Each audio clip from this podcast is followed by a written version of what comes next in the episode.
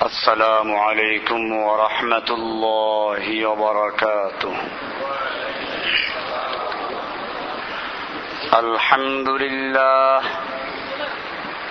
الحمد لله نحمده ونستعينه ونستغفره ونؤمن به ونتوكل عليه.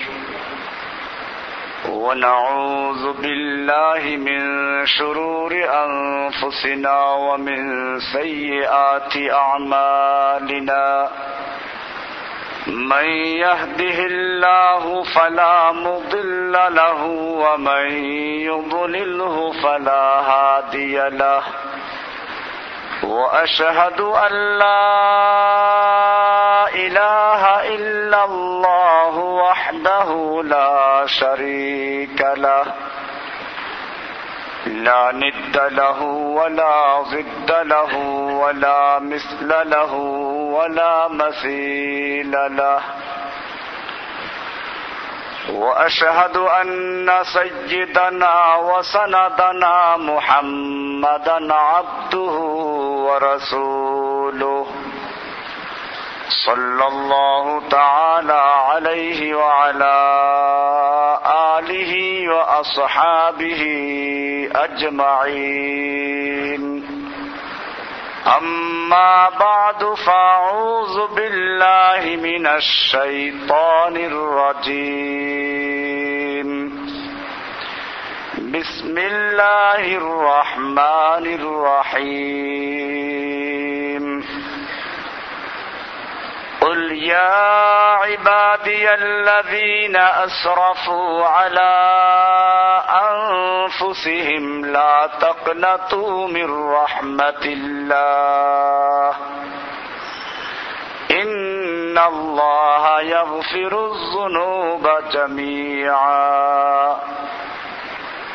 وقال سبحانه وتعالى في آية أخرى وقال ربكم ادعوني أستجب لكم إن الذين يستكبرون عن عبادتي سيدخلون جهنم داخرين.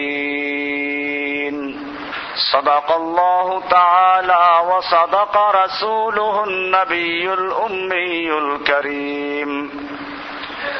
ونحن على ذلك لمن الشاهدين والشاكرين والحمد لله رب العالمين. اللهم صل على محمد وعلى آل محمد كما صليت على إبراهيم وعلى آل إبراهيم. إنك حميد مجيد. اللهم بارك على محمد وعلى آل محمد كما باركت على إبراهيم وعلى آل إبراهيم. إنك حميد مجيد. معزز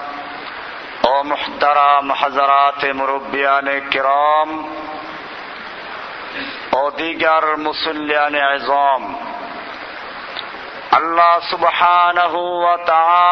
মহান দরবারে লাখ শুকরিয়া জ্ঞাপন করছি যিনি আমাদেরকে শাবান মাসের এই পবিত্র মুহূর্তে মসজিদে আসার তৌফিক এনায়েত করেছেন এজন্য বলি আলহামদুলিল্লাহ রব্বানা লাকাল হামদ হামদান কাসীরান طيبا مباركا فيه يا ربي لك الحمد كما ينبغي لجلال وجهك وعظيم سلطانك মহান আল্লাহ সুবহানাহু ওয়া তাআলার দরবারে আমরা শুকুর গুজার হলাম কারণ আল্লাহ সুবহানাহু ওয়া তাআলা যাদেরকে ভালোবাসেন যাদের কল্যাণ কামনা করেন কেবলমাত্র তাদেরকেই দিন ইসলামের সঠিক জ্ঞান অর্জন করার তৌফিক দান করেন وعن معاوية بن أبي سفيان رضي الله تعالى عنهما قال قال رسول الله صلى الله عليه وسلم من يرد الله به خيرا يفقهه في الدين আল্লাহ রসুল সাল আলী ওসাল্লাম এরশাদ করেছেন যে আল্লাহ সুবহান যেই ব্যক্তির মঙ্গল কামনা করেন যে ব্যক্তির কল্যাণ কামনা করেন, যার ভালো চান, তাদেরকে দিন ইসলামের সঠিক জ্ঞান অর্জন করার তৌফিক দান করেন। আজকে আমরা যারা মসজিদে আসার সুযোগ পেয়েছি আল্লাহ তালা সুযোগ দিয়েছেন। আমাদের দিলের কান দিয়ে কথাগুলো শুনব। আজকের আলোচনার চারটা অংশ থাকবে। প্রথম অংশ হচ্ছে সাবান মাসের ফজিলত সম্পর্কে। দ্বিতীয় অংশ হবে সবে বরাত সম্পর্কে। তৃতীয় অংশ হবে সবে বরাতে যে সমস্ত কুসংস্কার এবং বেদাত করা হয় এগুলো নিয়ে। আর চতুর্থ অংশে আলোচনা হবে, কোন লোকদের দোয়া আল্লাহ কবুল করেন না, এদের বিষয়ে, এরপরে আল্লাহ তালা কাদের দোয়া কবুল করবেন সে বিষয়গুলো নিয়ে আলোচনা হবে ইনশাআল্লাহ। প্রথম অংশ, সাবান মাসের ফজিলত। আল্লাহ রসুল সাল আলহি ওসাল্লামের একটা অভ্যাস ছিল যখনই রজব মাসের চাঁদ দেখা যেত, তিনি দোয়া করতেন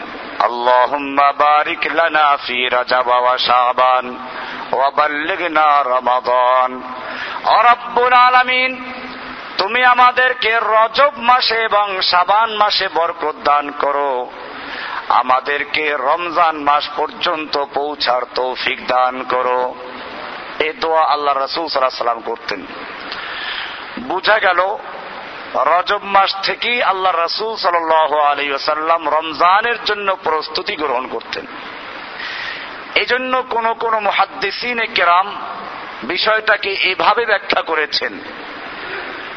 কৃষক যেমন প্রথমে জমিতে চাষ দেয়, এরপরে বীজ রোপণ করে, ফসল বপন করে, এরপরে ফসল পাকার পরে কাটে।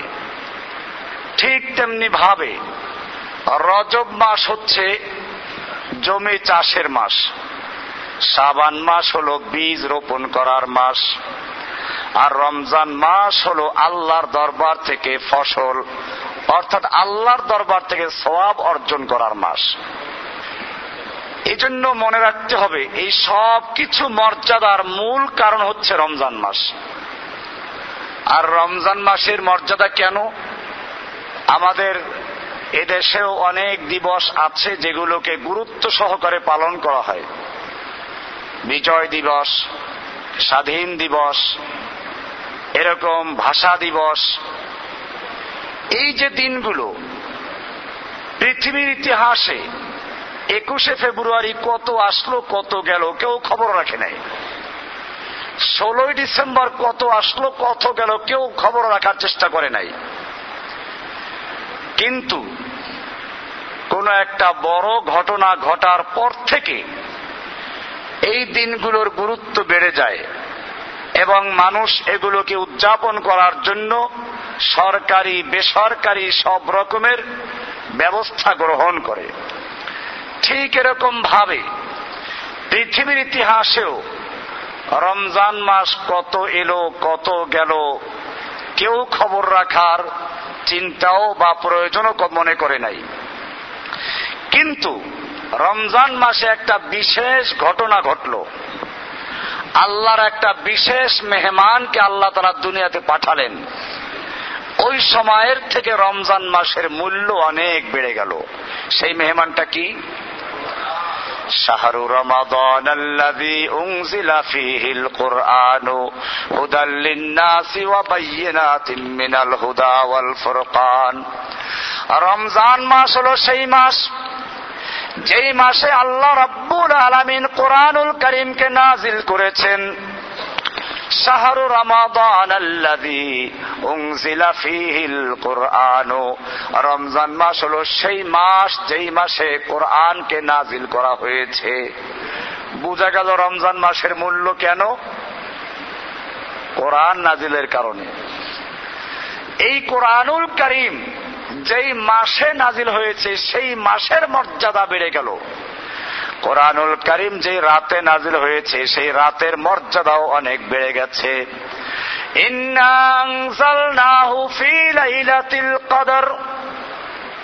আমি কোরআনকে নাজিল করেছি লাইলাতুল কদরে। সবে কদরে কোরআনকে নাজিল করেছি। তোমরা জানো কি, এই লাইলাতুল কদর কত মর্যাদার রাত্র। অমা আদরা কামা লাইলাতুল কদর। লাইলাতুল কদর খাইরুম মিন আলফি সাহার লাইলাতুল কদর হচ্ছে হাজার মাসের চেয়েও উত্তম, জোরে বলুন সুবহান কারণটা কি? এই কোরআন নাজিলের রাত্র এই কারণে এই কোরআনুল করিম যার উপরে নাজিল হয়েছে, তার মর্যাদাও বেড়ে গেল। আমাদের নবীজির মর্যাদা সবচেয়ে বেশি। কারণটা কি? কোরআনুল করিম এই কোরআন সম্পর্কে আপনি যত প্রশ্ন আছে করবেন, কোরআন থেকে উত্তর পাওয়া যাবে। এটা অন্য কোনো আসমানি কিতাবে নাই। কারণ ওই কিতাবগুলো চিরস্থায়ী না। এজন্য ওই কিতাবগুলোতে এত বিষয়গুলো, ওই কিতাবের নামও ওই কিতাবে নাই। কিন্তু কোরআনকে যদি আপনি জিজ্ঞেস করেন, কোরআন তোমার নাম কি? কোরআন কি বলবে? আমার নাম হচ্ছে কোরআনুল মাজিদ, সম্মানিত কোরআন। কোরআনের আরও অনেক নাম আছে, সব নামগুলো কোরআনে আছে। এবারে আপনি জিজ্ঞেস করবেন, কোরআন তুমি কোথেকে এলে? দুনিয়াতে আসার আগে তুমি কোথায় ছিলে? কোরআন বলবে বাল্লুয়া কোরআন মাহফুজ। আমি মাহফুজে সংরক্ষিত ছিলাম। এবারে কোরআনকে জিজ্ঞেস করবেন যে, কোরআন, তুমি কার মাধ্যমে এসেছ? কোরআন উত্তর দিবেন নাজালা বিহি রুহুল আমিন। রুহুল আমিন জিব্রাইলের মাধ্যমে আমি নাজিল হয়েছি। কোরআন তুমি কার পক্ষ থেকে নাজিল হয়েছ? তুমি কার কথা, কার বাণী, কার কালাম? কোরআন উত্তর দিবে আলামিন। গোটা জগৎ সমূহের যিনি রব, আমি তার পক্ষ থেকে নাজিল হয়েছি। জোরে বলুন সুবহান কোরআন তুমি কার উপরে নাজিল হয়েছ? আলা আলা আমি মোহাম্মদ আলহি ওয়াসাল্লামের অন্তরে মোহাম্মদ সাল্লাহ সাল্লামের প্রতি নাজিল হয়েছি। এবারে কোরআনকে জিজ্ঞেস করো, কোরআন তুমি কেন নাজিল হয়েছ তাবিজ দেখার জন্য? না মুরদারের নামে খতম পড়ার জন্য? তিন দিন আমিলাত পড়ার জন্য? চল্লিশা পড়ার জন্য? এই কথাগুলো বললেই সমস্যা। কৌজুরে সব ভালো বলে, এইগুলো যদি না বলতো। গতকালকে নাকি রায়ের বাজার স্কুলের সামনে একজনে খুব গালিগালাজ করে গেছে। এই বেদাতিগুলোর গায়ে হাত পড়ে গেছে। কারণ এই মসজিদের বক্তব্য এই পর্যন্ত সীমাবদ্ধ থাকে না, পুরা দুনিয়া ছড়াই পড়ে। এই যে বাক্স, এই ছোট্ট বাক্সর মাধ্যমে পুরা দুনিয়ায় ছড়াই পড়ে। এজন্য ওদের খতম করা বন্ধ হয়ে গেছে। ওরা বদরি সাহাবিদের নামে তিনশো তেরো জন মেম্বার বানায় মাদ্রাসায়। যত সুদখোর, ঘুষখোর, মদখোর জুয়া চোর আছে বছরে দুই হাজার টাকা এক একজনের দিবে, তিনশো তেরো জন মেম্বার বানাইবে। এই বদরি সাহাবি ছিল তিনশো তেরো জন। এই ফজিলাত বয়ান করে সবাইকে বদরি সাহাবি বানাচ্ছে। সাহাবায়ক রামদের নাম বিক্রি করে খাচ্ছে। অ মুসলমান বদরি সাহাবিরা যারা দিন ইসলামের জন্য সর্বোচ্চ ত্যাগ স্বীকার করেছিল সেই বদরি সাহাবিদের নামে কমিটি বানিয়ে তারপরে তোমরা সাহাবিদের নাম বিক্রি করে খাচ্ছ। লজ্জা করা উচিত। ওই সাহাবিরা কোরআন কারিম দিয়ে খতম পড়ে নাই। মানুষ মরলে পরে খতম পড়ে নাই। আপনি তাফসিরে মারিফুল কোরআনের সুরায় বাকারার একচল্লিশ নাম্বার আয়াতের তাফসির খুলে দেখুন, পরিষ্কার লেখা আছে। মৃত্যু ব্যক্তির ইসালে সবের জন্য পারিশ্রমিকের বিনিময়ে কোরআন খতম পড়া, দোয়া পড়া অজিফা পড়া সম্পূর্ণ হারাম। যে পরে সেও হারাম কাজ করে আর যে পড়ায় সেও সমান হারাম কাজ করে। জোরে বলেন না অজবিল্লা খতমে তাহালিল পরে পয়সা নাও। তাসবি তাহালিল পরে পয়সা নাও। দীর্ঘ মোনাজাত দিয়ে হুজুরে দোয়া করে মৃত্যু ব্যক্তিকে জান্নাতে পৌঁছাইয়া দিল। আর দেখে পকেটে পাঁচশো টাকার নোটটা দেখা যায় পাতলা জামার পকেট দিয়া। এই মোনাজাতটা শেষ করলেই টাকাটা আমার পকেটে চলে আসবে। ও আমার ভাইয়েরা, আমি আরও একটু বলতে চাই। কোন এলাকায় যখন একটা নতুন শিশু জন্ম গ্রহণ করে, এলাকার নাপিত মশাই বড় খুশি হয়ে যায়। কারণ একটা নতুন মাথা কামাইলে পরে পঁচিশ, তিরিশ টাকা দিবে না, পাঁচশো টাকার নোটটা দিবে। নতুন মাথা নতুন মাথা কামাইলে কি তিরিশ টাকা দেবে নাকি? নাপিত খুশি হয় যখন শোনে কোন শিশু জন্মগ্রহণ করেছে। আর এলাকার খতম করা মোল্লাজিরা খুশি হয় তখন, যখন মসজিদের মাইকে শোনে শোক সংবাদ একজন লোক মারা গেছে। কারণ কি জানেন? তারা বুঝতে পারে এখনই খতম বারে দাওয়াত আসবে। খতম পড়লে পরে ভাগে একশো টাকা পাওয়া যাবে। আর যে কন্ট্রাক্টর হয়, সে একটু বেশি নিবে, তারে ভাগে বেশি দেয়। না দিলে পরে আবার দাওয়াত দেয় না। ও আমার ভাইয়েরা, আল্লাহর নবীর জীবনী পড়ো। আল্লাহর নবীর জীবদ্দশায় আল্লাহ নবীর সন্তানকে খালি একজনই ছিল ফাতেমা। এইটাই তো সবাই জানে। আল্লাহর নবীর বড় ছেলের নাম ছিল কাসেম। আমরা যেমন বড় ছেলের নামে ডাকি না, কাসেমের বাপ, সেরকম আমাদের নবীজির ওই রকম একটা নাম আছে, তা কি আবুল কাসেম? কি নাম? আবুল কাসেম মোহাম্মদ। মোহাম্মদ হলো আল্লাহর নবীর মূল নাম, আর আবুল কাসেম মানে হলো কাসেমের বাপ, কারণ আল্লাহর নবীর বড় ছেলের নাম ছিল কাসেম। নবীর আর ছেলের নাম ছিল ইব্রাহিম আর ছেলের নাম ছিল তৈয়েব এবং তাহের। নবীর আরও অনেক মেয়ে ছিল। উম্মে কুলসুম, রুকাইয়া জয়নব নবীর মেয়েদের নাম। এই সব সন্তানগুলো আল্লাহর নবীর জীবদ্দশায় মারা গেল। একমাত্র ফাতেমা খালি জীবিত ছিল। নবীর মৃত্যুর ছয় মাস পরে মারা গেছেন। এছাড়া সবগুলো নবীর জীবদ্দশায় মারা গেল। ও আমার ভাইয়েরা, তোমরা হাদিস তালাশ করো, কোরআন তালাশ করো, একটু দেখো। আল্লাহর নবী তার সন্তানদের মৃত্যুর পরে তিন দিনা মিলাদ দিয়েছিল কিনা, চল্লিশা করেছিল কিনা, খতম পড়াইছিল কিনা, খতমে তাহালিল দোয়া অজিফা পড়াইছিল কিনা, পড়াইছিল? কোন হাদিসে দেখাই পারবে কেউ? এগুলো সব বেদাত তৈরি করেছে। এজন্য কোরআনকে জিজ্ঞেস করতে হবে, কোরআন, তুমি কেন এসেছ? খতম পড়ার জন্য নাকি তাবিজ লেখার জন্য? আজকাল তাবিজ লেখে আবার, লাল কালির ব্যবসা। এই তাবিজ যারা লেখে, তারা আরও কিছু তৈরি করেছে। কি তৈরি করল? যে তাজা, কালো মুরগির তাজা রক্ত লাগবে। এটা কেন জানেন? এটা এজন্য যে কালো মুরগি মানে ফার্মের মুরগি যেন কেউ না আনে।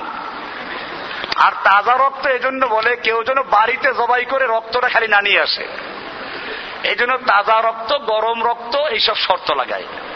আমার ভাইয়েরা, স্থলের প্রাণীর গায়ে যে সমস্ত রক্ত প্রবাহিত, এই রক্ত পাক না নাপাক? তো নাপাক জানের দিয়ে কোরআন লেখা জায়েজ না হারাম? যদি কেউ পেশাব পায়খানা দিয়ে কোরআন লেখে, আপনি তাহলে জিন্দা রাখবেন? তার পেশাব পায়খানা যেরকম নাপাক, এরকম ভাবে স্থলের যে প্রাণীগুলো আছে, গরু, ছাগল মোষ দুম্বা, মুরগি ইত্যাদি, এই সবগুলোর শরীরের ভিতর যে প্রবাহমান রক্ত, সবগুলো কি? এই জন্যই তো জবাই করতে হয়। মাছ, মরা মাছও খাওয়া যায় কারণ ওইগুলোর শরীরে যে রক্ত, ওটা রক্ত না, ওটা পাক। স্থলের প্রাণীর শরীরে যে রক্ত, সেগুলো না পাক। এই জন্য ফকিররা দেখেন না, বলে, শরীয়তে কত পাগলামি। আল্লাহ মারলে খাওয়া যায় নেই, মানুষে মারলে খাওয়া যায় কি বলল? গরু, মুরগি, ছাগল, যদি এমনে মরে, তো মারলো কে? আল্লাহ। এটা খাওয়া যায় নেই। মরা গরু খাওয়া যায় আছে নাকি? আরাম আর জবাই করলে খাওয়া যায় তো ফকিরেরা বলে শরিয়াতে কত পাগলামি দেখছ? আল্লাহ মারলে খাওয়া যায় নাই, মানুষে মারলে খাওয়া যায় আসল রহস্যটা কি বুঝতে হবে? আল্লাহ মারলে মানে এমনি যদি মারা যায়, তো রক্তটা ভিতরে থেকে যায়। ওই প্রবাহিত রক্তটা হচ্ছে নাপাক। গোস্তের সঙ্গে মিশে যাওয়ার কারণে পুরা গোস্তটা নাপাক হয়ে যায়, এজন্য খাওয়া হারাম। আর জবাই করলে পরে রক্তটা বের হয়ে যায় গোস্তটা থেকে যায় এই জন্য খাওয়া হালাল। ফকিররা এটা তো আর বুঝে নাই। না বুঝে শরিয়াতের ভুল ধরে কে আল্লাহ মারলে খাওয়া যায় নাই, মানুষে মারলে খাওয়া যায় আমি এরকম ফকিরদেরকে বলি যে তোমার নিজেরা একটা টিউবওয়েল বা সবারিতে পানি উঠাবার জন্য আর একটা টিউবওয়েল আছে মানুষের সঙ্গে আল্লাহর দেওয়া। ওটা দিয়েও পানি পড়ে। তো তোমরা আল্লাহর দেওয়া টিউবওয়েলের পানি না পান করে মানুষের বসানো টিউবওয়েলের পানি খাও কি জন্য? এই যে শয়তানগুলো এই কোরআনকে তাবিজ লেখার জন্য নির্ধারণ করে নিয়েছে। এই কোরআনকে নকশা বানিয়ে ফেলেছে। এটা সুরায় বাকারার নকশা, এটা সুরা আল ইমরানের নকশা, এটা এসিনের নকশা, কতগুলো নম্বর লেখা আছে। আচ্ছা ওই নাম্বার যদি কোরআন হয়, নাম্বার করে নামাজ পড়ে নামাজ হবে? তাহলে এগুলো ধোকা। এই জন্য কোরআনকে আমরা জিজ্ঞেস করব, কোরআন তুমি কেন আগমন করেছ? কোরআন বলবে। কোরআন নাজিল করেছে লেতু করে জান্নার এই কোরআনকে আমি নাজিল করেছি যাতে কোরআনের মাধ্যমে গোটা মানব জাতিকে অন্ধকারের থেকে আলোর পথে আপনি বের করে আনতে পারেন। জোরে বলুন সুবাহান আল্লাহ অন্ধকার হল চুরি, অন্ধকার ডাকাতি, অন্ধকার চিন্তাই অন্ধকার খুনাখুনি করা, অন্ধকার হচ্ছে শিক্ষিত ছেলেরা, পালাক্রমে স্কুল কলেজের মেয়েদেরকে ধর্ষণ করা। অন্ধকার হল শিক্ষিত লোকেরা, তার স্ত্রীর চক্ষুকে উপড়ে ফেলা অন্ধকার হচ্ছে। এই জাহিলি সমাজের মানুষেরা জীবন্ত মানুষকে আগুন দিয়ে পুড়ে ফেলা। এই সমস্ত অন্ধকারের বিরুদ্ধে কোরআন বলছে লেতুখুরে নূর এই কোরআনের মাধ্যমে আপনি মানব জাতিকে অন্ধকারের থেকে আলোর পথে বের করে আনবেন। আমি সেজন্য কোরআনুল করিমকে নাজিল করেছি। জোরে বলুন সুহান আল্লাহ এই সমাজে যদি কোরআনের আইন থাকতো, তাহলে এত জুলুম নির্যাতন থাকতো? কোরআনে পরিষ্কার বলা আছে, কেউ যদি কোনো নারীকে ধর্ষণ করে, আর ওই লোকটা অবিবাহিত হয় কোরআন বলছে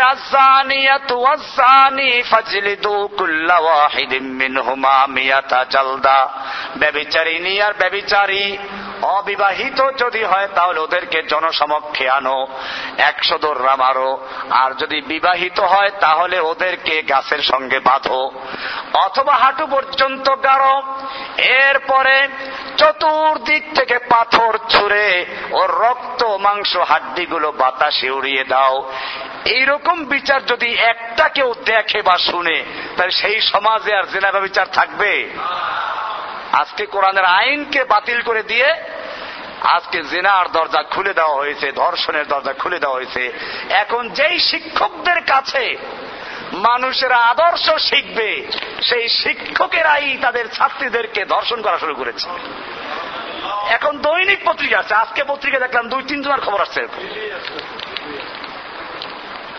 আমার ভাইয়েরা, কোরআনটা আগমন করেছিল এই সমস্ত জাহালত এবং অন্ধকারকে দূর করার জন্য। এজন্য কোরআনের একটা নাম হচ্ছে নূর। কোরআনের এক নাম কি? আলো। কোরআন বলছে, কদ যা আকুম মিনাল্লাহি নূরু ওয়া কিতাবুম মুবিন। তোমাদের কাছে আল্লাহর পক্ষ থেকে নূর আগমন করেছে, আলো আগমন করেছে। ভাইজান, আলো কেন বলা হলো একটু চিন্তা করে দেখো।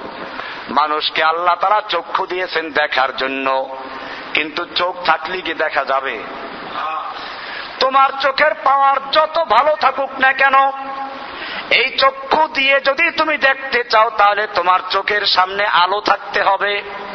আলো নিভে গেলে তোমার চক্ষু যত ভালো থাকুক না কেন, কিছুই দেখতে পাবে না। ঠিক তেমনি ভাবে আল্লাহ রাব্বুল আলমিন মানব জাতিকে আর একটা চক্ষু দিয়েছেন, আকলের চক্ষু, জ্ঞানের চক্ষু, বিবেক বুদ্ধির চক্ষু। এই জ্ঞান চক্ষুটা আল্লাহ তারা দান করেছিলেন মানুষকে, আল্লাহকে চেনার জন্য, আল্লাহর কুদরতকে বোঝার জন্য, আল্লাহর সৃষ্টিকে দেখে গবেষণা করে আল্লাহকে চেনার জন্য। কিন্তু এই জ্ঞান থাকলেই কেবল চলবে না। জ্ঞান অনেক লোকের ছিল, আল্লাহকে চিনতে পারে নাই। ডারুইনের কথা শোনেন নাই? এই ডারুইন একজন বিজ্ঞানী ছিল। লোকটার জ্ঞানের কমই ছিল না, জ্ঞান ছিল ঠিকই। কিন্তু সেই জ্ঞান থাকা সত্ত্বেও সে আল্লাহকে চিনতে পারে নাই, সৃষ্টিকর্তাকে জানতে পারে নাই। সে যখন জঙ্গলে গিয়ে দেখল, বানরদেরকে মানুষের মতো দেখা যায়। ওরাং ওটাংকে মানুষের মতো দেখা যায়। চিড়িয়াখানার শিবপাঞ্জিকে মানুষের মতো দেখা যায়। তখন সে মনে মনে চিন্তা করল ও বুঝতে পেরেছি, এইগুলোই হচ্ছে আমার বাপ দাদা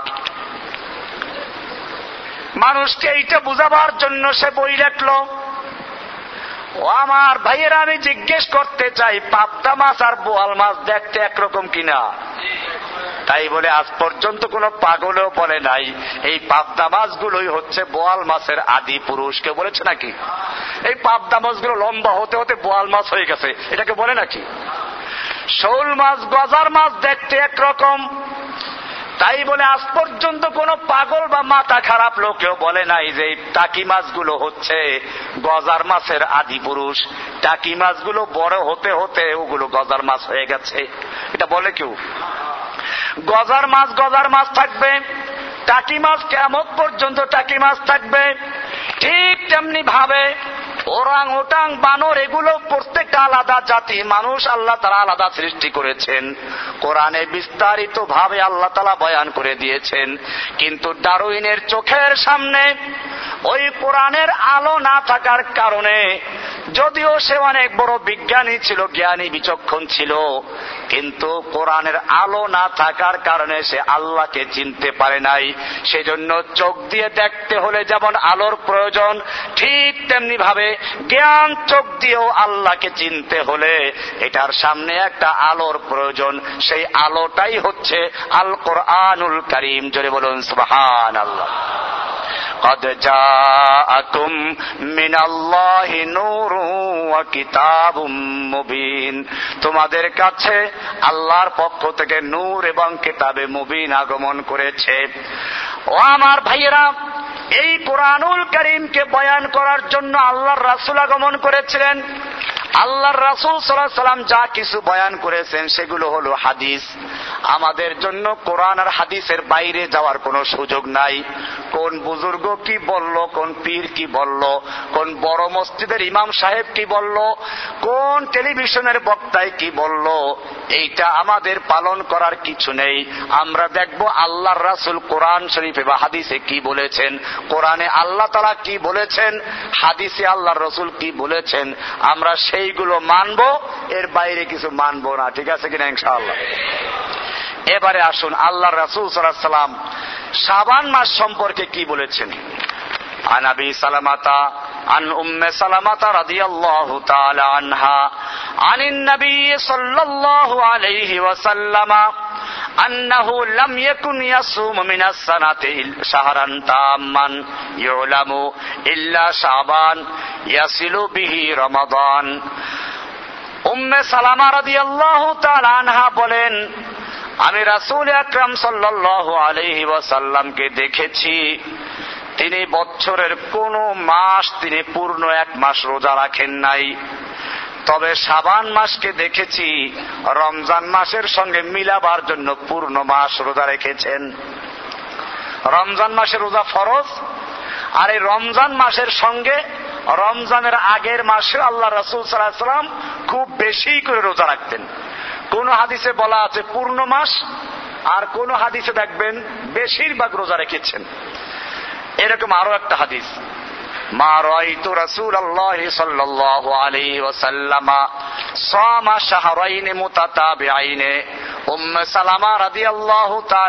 বলেন, আমি রাসুল আকরাম আলহি ওসাল্লামকে একই সাথে দুই মাস লাগাতার রোজা রাখতে দেখি নাই।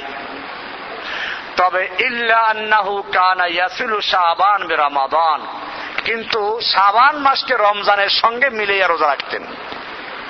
সাবান মাস, যে মাসে আমরা বর্তমানে অতিক্রম করছি। এই হাদিসগুলো মুসনাদে আহমদের হাদিস। এরকম আরও একটা হাদিস মুসনাদে আহমদের।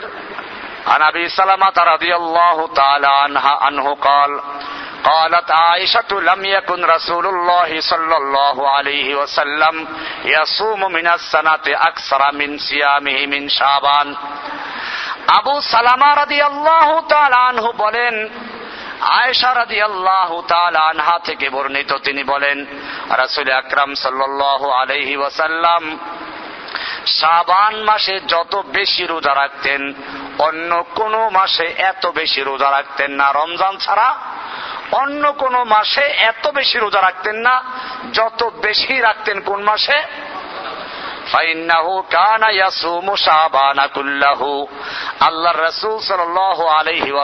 নিজে পুরা সাবান মাসটা রোজা রাখতেন। কিন্তু উম্মতকে বলতেন যে সাবান মাসে রোজা রেখে ক্লান্ত হয়ে পরে আবার এমনটা না হয় যে রোজার মাসে রোজা রাখতে পারে না। এজন্য উম্মদদেরকে বলতেন ওয়াকানায়াকুলু আর তিনি উম্মদদেরকে বলতেন খুজু মিনাল আমালে মা তুতিকুন তোমরা আমাকে দেখে আমার মতো ইবাদত করতে যেও না। বরং তোমরা তোমাদের সাধ্য মতো শক্তি অনুযায়ী ইবাদত করো, তোমাদের সামর্থ্য অনুযায়ী ইবাদত করো। তামাল্লু। কেননা আল্লাহ তারা তোমাদেরকে সবাব দিতে বিরক্ত হবেন না, যতক্ষণ পর্যন্ত তোমরা বিরক্ত না হয়ে যাও। তোমরা কয়েকদিন এবাদত করে পরে ক্লান্ত হয়ে যাবে এবাদত বন্ধ করে দিবে তো আল্লাহ তালাও তখন সবাব দেওয়া বন্ধ করবেন এজন্য তোমরা তোমাদের শক্তি অনুযায়ী আমল করবে وإنه كان أحب العمل إلى رسول الله صلى الله عليه وسلم ما داوم عليه আল্লাহর নবীর কাছে সবচেয়ে প্রিয় আমল ছিল ওই আমল যে আমলটা স্থায়ী হয় ওয়াইন কল্লা যদিও তা কম হয় যদিও কি হয় কম হোক কিন্তু স্থায়ী হোক নফল নামাজ এমনি দুই রাকাত পড়ে, কিন্তু নিয়মিত পড়ে। এটা ভালো? না এক রাত্রে একশো রাকাত পড়ল, পরের রাত্রে খবরও নাই। কোনটা ভালো? অনেকে আছে, এক রাত্রে নফল নামাজ পড়ল খুব বেশি করে। এরপরে ফজরের নামাজের খবর নাই। আছেন এরকম? আহ? পাঁচশো রাকাত পড়লে তো মেশিনে পড়তে হবে। কারণ এক রাত্রে যে কয় যে কয় ঘণ্টা সময় আছে। এই রাত্রে যদি পাঁচশো রাকাত নকল নামাজ পড়তে হয়, তাহলে কি করতে হবে? কাকের ঠোকর মারতে হবে। আল্লাহর ডিজিটাল যে আমাদের দৃশ্য বলছেন ডিজিটাল নামাজ। আল্লাহর নবী সাল আলাইসাল্লাম বলেছেন, তিলকা সালাতুল মুনাফেক। ওটা হচ্ছে মুনাফিকদের নামাজ। এরা দাঁড়ায় আর রুকুতে দেয় শেষ দায়, একটার থেকে আর একটা মারতে থাকে, ঠোকর মারে। নামাজের সুরাকেরাত ঠিক মতো পড়ে না, কিছুই জানে না। একের পর এক ঠোকর মারে। এইটা কাদের নামাজ? মোনাফেকের নামাজ। এই জন্য মনে রাখবেন, যতটুকু পড়েন ঠিক মতো পড়বেন। রুকুটা ঠিক মতো করবেন, সেজদা ঠিক মতো করবেন। রুকুর থেকে সোজা হয়ে দাঁড়াবেন, স্থির দাঁড়াবেন। রুকুর থেকে দাঁড়াবার পরও দোয়া আছে, সে কি পরে কেউ? রব্বানা লাকাল হামদ, হামদান কাসিরান তাইয়িবান মুবারাকান ফিহি। এটা রুকুর থেকে দাঁড়াইয়ে পড়তে হয়। স্বামী আল্লাহ লিমান হামিদা, তারপরে এই দোয়া। এরপরে দুই সেজদার মাঝখানে দোয়া আছে, রব্বিক ফিরলি ওয়ার হামনি অহদিনী অরজুকনি এই দোয়া আছে। জানি না পড়বে কি। দোয়া পড়বে না, কাকের ঠোকর মারবে? ভাইরা আমার, এজন্য আল্লাহ রাসুল সাল্লাহ সাল্লামের কাছে প্রিয় আমল ছিল কোনটা? وإنه كان أحب العمل إلى رسول الله صلى الله عليه وسلم আল্লাহর নবীর কাছে সবচেয়ে প্রিয় আমল ছিল ওই আমল যে আমলটা স্থায়ী হয় ওয়াইন কল্লার যদিও কম হোক পরিমাণে কম কিন্তু স্থায়ী এইটা আল্লাহ নবী পছন্দ করতেন এক রাত্রে এবাদত করে পরের রাত্রে ঘুমাইলো ভাউয়া ব্যাং একে কি বলে বাহুয়া ব্যাংক যখন নতুন বৃষ্টি এখন কি করে দেখেন না এই কয়েকদিন আগে যখন বৃষ্টি শুরু হইল, ওই সময় আমি কোথায় একটা মাহফিলে গেছিলাম। যেইখানে মাহফিল পাশেই অনেকগুলো কুয়া। ব্যাঙ্গের ডাকের ঠেলায় আমাদের মাহফিলই বন্ধ হয়ে গেল। ঘ্যাঙ্গর ঘ্যাং করতে শুরু করল। তো এরকম বাবুয়া ব্যাঙ্গ অনেক আছে। বিভিন্ন সময় কি করে জোয়ারের পানি পাইলে তখন এসে উজায়। আর এরপরে ফরজ নামাজ খবর নাই। এক লক্ষ নফল নামাজ একাত্র করলে এক ফরজের সমান হবে। আল্লাহর হাবিব ফরমান, যদি কোনো ব্যক্তি এশার নামাজ জামাতের সঙ্গে পড়ে, অর্ধেক রাত্র নফল নামাজ পড়ার সব আল্লাহ তারা তারা মোল্লামায় লিখে দেন। আর এরপরে ফজরের নামাজটা যদি আবার জামাতের সঙ্গে পড়তে পারে, আল্লাহ তালা বাকি অর্ধেকের জন্য যেন সারা রাত্র সে নফল নামাজ পড়ল, তার সবটা লেখে দেয়, জোরে বলেন আর যদি কোনো ব্যক্তি সারা রাত্র নফল নামাজ পড়ল, সারা রাত্র দৌড়ঝাঁপ করল কিন্তু ফজরের নামাজ পড়ল না ও আমার ভাইয়েরা, তোমার এরকম এক লক্ষ রাত্র যদি একাত্র করো, এক অক্ত ফরজ নামাজ না পড়ার কারণে যে গুণা করেছ, সারা জীবন শেষদায় পড়ে থাকলেও ওটার কাফারা হবে না। এই জন্য খেয়াল রাখতে হবে। আমল কম হোক, কিন্তু স্থায়ী হোক। এই জন্য অনেক হাদিস আরও একটা হাদিস মোস্তাদে আহমদের হাদিস সবগুলো। আয়েশারা দিয়ে আল্লাহ তালা বলেন قالت ما كنت أقضي ما يكون علي من رمضان إلا في شعبان حتى توفي رسول الله صلى الله عليه وسلم অনেক হাদিস আল্লাহ রসুল সাল্লাম সাবানের সম্পর্কে উল্লেখ করেছেন সাবান মাসের অনেক ফজিলত আছে এরপরে সাবান মাসের পরে আমরা আসব এবারে লাইলাতুল বারাত মূলত লাইলাতুল বারাত বা সবে বরাত এটা কোনো হাদিসের পরিভাষা না। হাদিসের পরিভাষা হচ্ছে নিষ্ফ সাবান লাইলাতুল নিষ্ফে মিন সাবান সাবান মাসের মধ্য রজনী। এই মধ্য রজনীর কিছু হাদিস আছে, সহি, কিছু দুর্বল, কিছু একেবারে ভুয়া, জাল হাদিস। আমি কিছু হাদিস আলোচনা করছি। এক নাম্বার হাদিস যেটা সহি, আবু শরীফের হাদিস। আবু দ্বিতীয় খণ্ড সাফা নাম্বার দুইশো সত্তর عن عمران بن حسين رضي الله تعالى عنه أن رسول الله صلى الله عليه وسلم قال لرجل আল্লাহ রাসূল সাল্লাল্লাহু আলাইহি ওয়াসাল্লাম জনৈক ব্যক্তিকে বললেন হাল সুমতা মিন সারারে শাবান তুমি কি শাবান মাসের সারার সারার শব্দের অর্থ আমি একটু পরে বলছি তুমি কি সাবান মাসের সারারে কোন রোজা রেখেছ? তিনি বলেন না, তা তো রাখি নাই।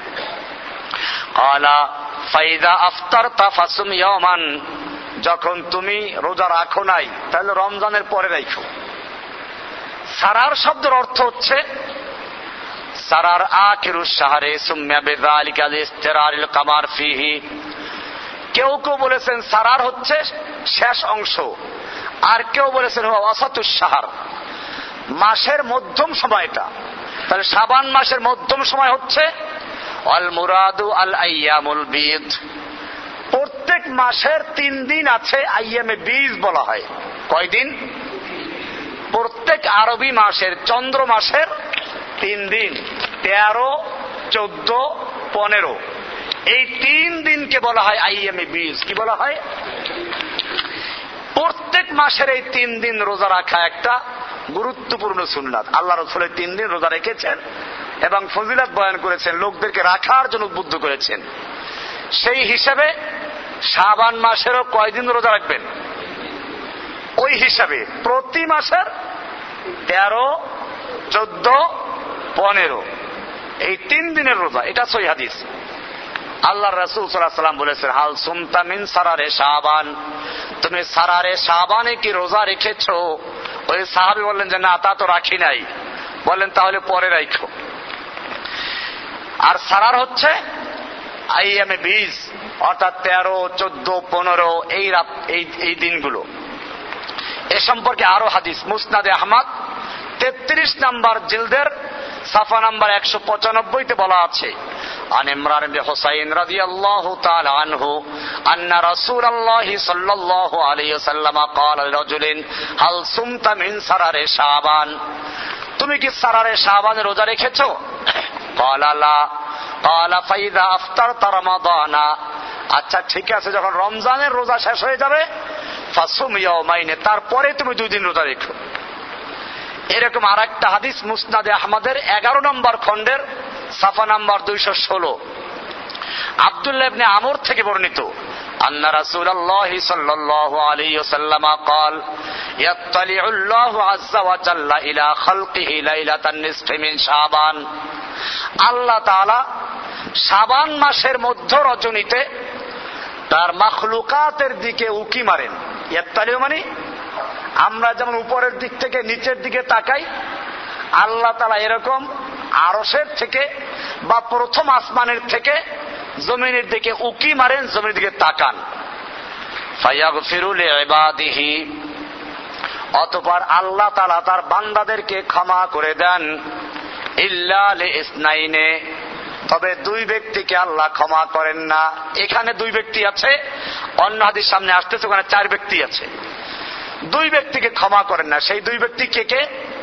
ইসনাইনে মুসাহিনিন ওয়াকাতেলে এক নম্বর হলো মুসাহিন, হিংসুক। হিংসুক যারা যারা অন্যের ভালো দেখতে পারে না, আল্লাহ তালা হিংসুকদেরকে এই রাত্রেও ক্ষমা করেন না। আর কে? নাফসিন। আর একটা হচ্ছে যে আত্মহত্যা করে মারা যায়। এখন বর্তমানে বাংলাদেশে যে মানুষ, আল্লাহ আকবার, দিন না থাকলে যেটা হয়? নিজে মরে, নিজের বাচ্চাকে মারে। চিন্তা করে আমি মরলে বাচ্চা কি করবে? যে বাচ্চাটাকে আগে মারে, এরপরে নিজে মরে। কত নিষ্ঠুর, কত হিংস্র। এই লোকগুলো মূলত আল্লাহকে ভয় করে না। এরা মনে করে মরলি শেষ। মরলে কি ঝামেলা শেষ না ঝামেলা শুরু? এখন যদি কোনো ব্যক্তি আত্মহত্যা করে, মরে, তার মানে হচ্ছে সে দুনিয়ার ঝামেলাটা তো বুঝলো, কিন্তু আখেরাতে যে ঝামেলা আছে এটা সে বিশ্বাস করে নাই। এই কারণে যারা এগুলো বুঝে শুনে আত্মহত্যা করে, তারা বেইমান হয়ে মারা যায়, কাফের হয়ে মারা যায়। এজন্য বলা আছে যে, আত্মহত্যা মরলে করে মরলে তার জানাজা দিও না। অবশ্য এখন ফোকাহায় কেরাম, তারা বলেন যেহেতু আমাদের দেশে অশিক্ষিত লোকেরা এটা জানে না, যে আত্মহত্যা করলে সে বেইমান হয়ে যায়। অজ্ঞতাবশত তারা এটা করে।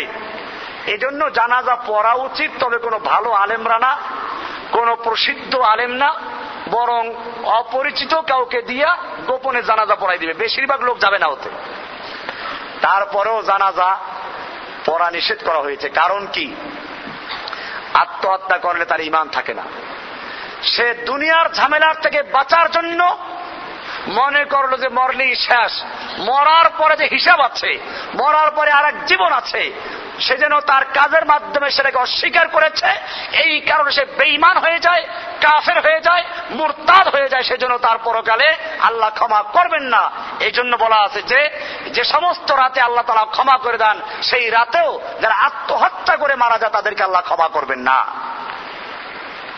কিন্তু এখন দেখেন না প্রতিদিন পত্রিকা দেখা যায় আত্মহত্যা হচ্ছে। মেয়ের আত্মহত্যা করছে।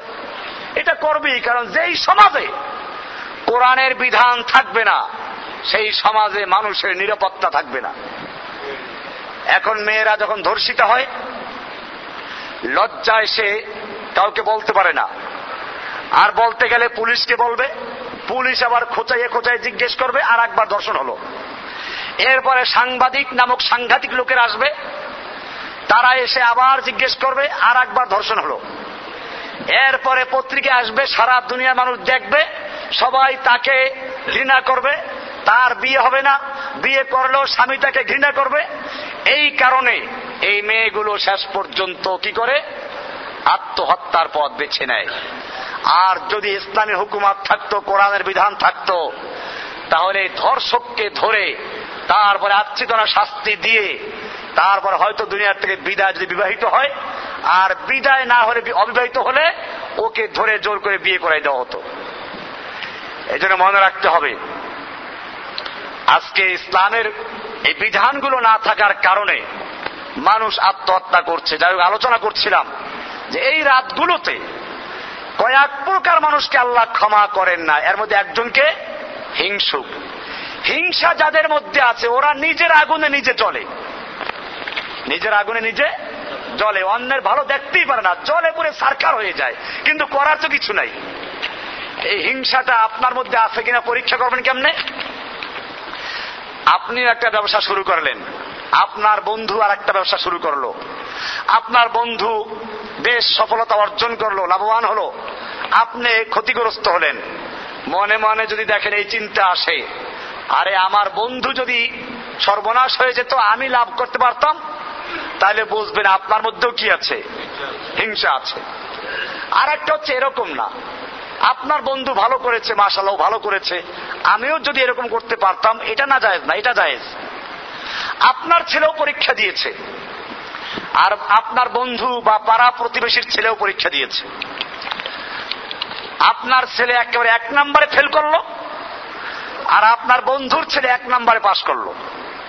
আপনার মনে যদি এই চিন্তা আসে যে আরে আমার ছেলে যদি এক নম্বরে পাশ করতো আর ওর ছেলেটা ফেল করতো, তাহলে বুঝতে হবে আপনার মধ্যে কি আছে?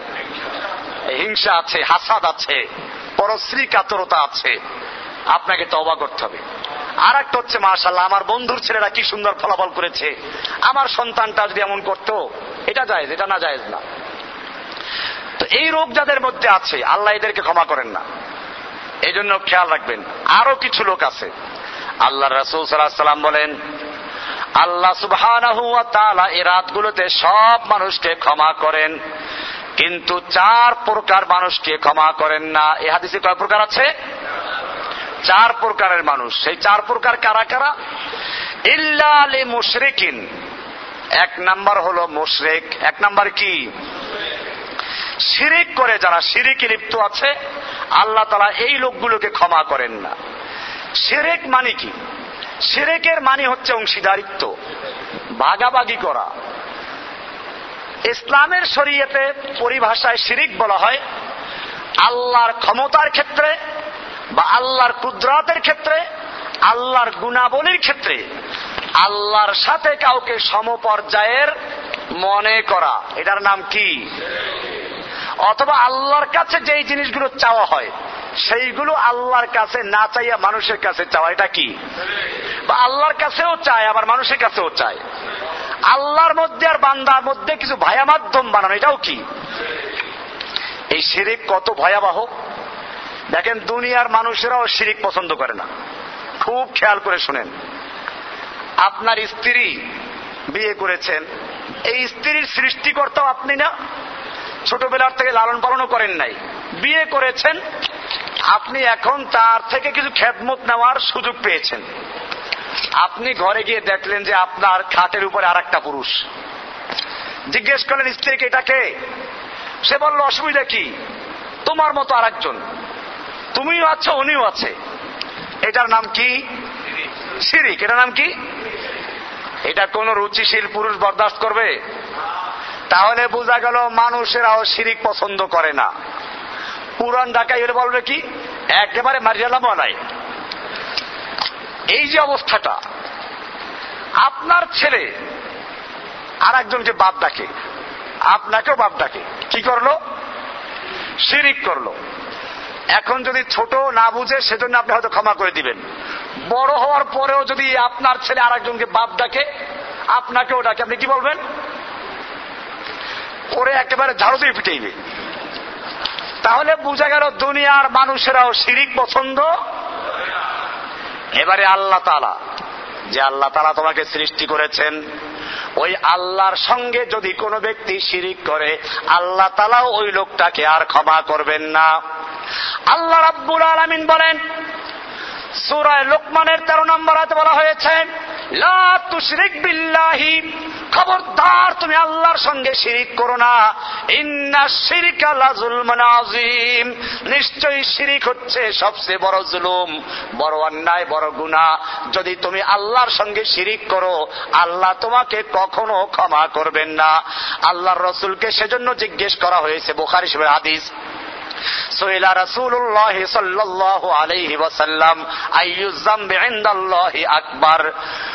ইয়া রাসুল আল্লাহর কাছে সবচেয়ে বড় গুণা কোনটা? সবচেয়ে বড় গুণা কোনটা বলবেন কি?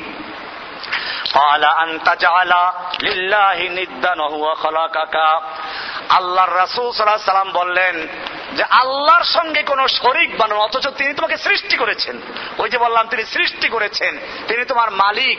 সেই আল্লাহর সঙ্গে যদি তুমি কাউকে শরিক করো, এই গুণাটা আল্লাহর কাছে সবচেয়ে বড় গুণা। জয় বলে নওয়াজবিল্লা এরকম ভাবে কোরআনুল করিম আরও একটা আয়াত সুরায় নেসার, আটচল্লিশ নাম্বার আয়াত।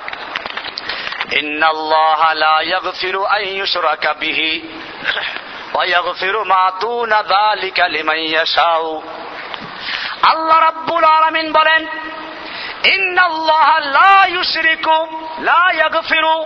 নিশ্চয় আল্লাহ তারা ক্ষমা করবেন না। আল্লাহ তারা কাকে? বিহি। যদি আল্লাহর সঙ্গে কোনো কিছুকে শরিক করা হয়, এটা ক্ষমা করবেন না।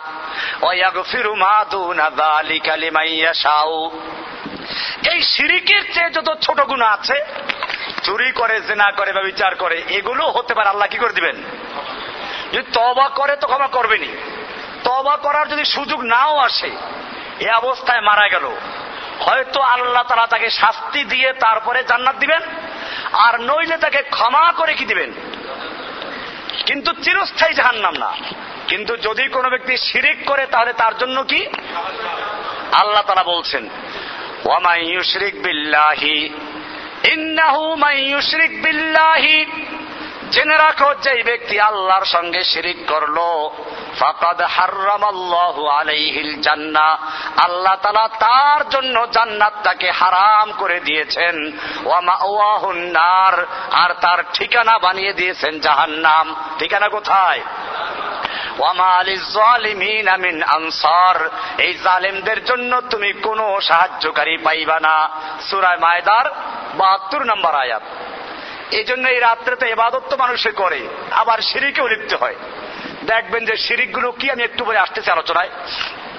আগে শিরিকের আয়াতগুলো শুনেন। আল্লাহ তারা কি বললেন? সুরা মায়দার বাহাত্তর নম্বর আয়াতে বললেন ইন্দাহু মাইয়ুশরিক বিল্লাহি। নিশ্চয় যেই ব্যক্তি আল্লাহর সঙ্গে শিরিক করল। ফাকাদ হার্রাম আল্লাহ আলাইহিল জান্নাহ আল্লাহ তারা তার উপরে জান্নাতটাকে হারাম করে দিয়েছেন। জান্নাত কি করে দিয়েছেন? হারাম করে দিয়েছেন যে চিরস্থায়ী জাহান্নামি। ওমা ওয়াহুন্নার ওর চিরস্থায়ী ঠিকানা হচ্ছে জাহান্নাম। চিরস্থায়ী ঠিকানা কোথায়? এরপরে আল্লাহ তারা আরাকাতে আমাদের নবীজিকে বলছেন, আমাদের নবীজিকে বলছেন যে, নবী, আল্লাহ তারা যার সম্পর্কে বলেছেন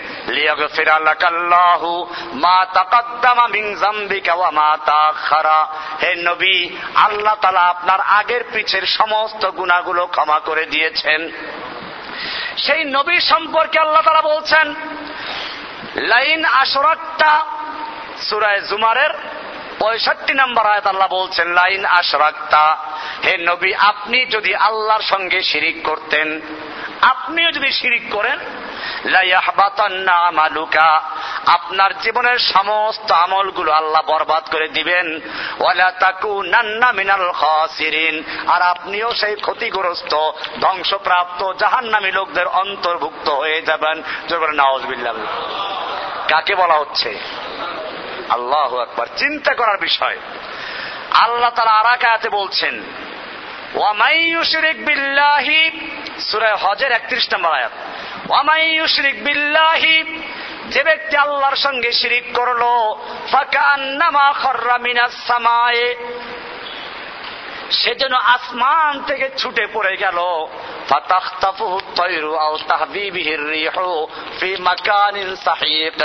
তাকে যেন পাখিতে ছো মেরে নিয়ে গেল, অথবা বাতাসে কোনো দূরবর্তী স্থানে নিক্ষেপ করে ফেলল।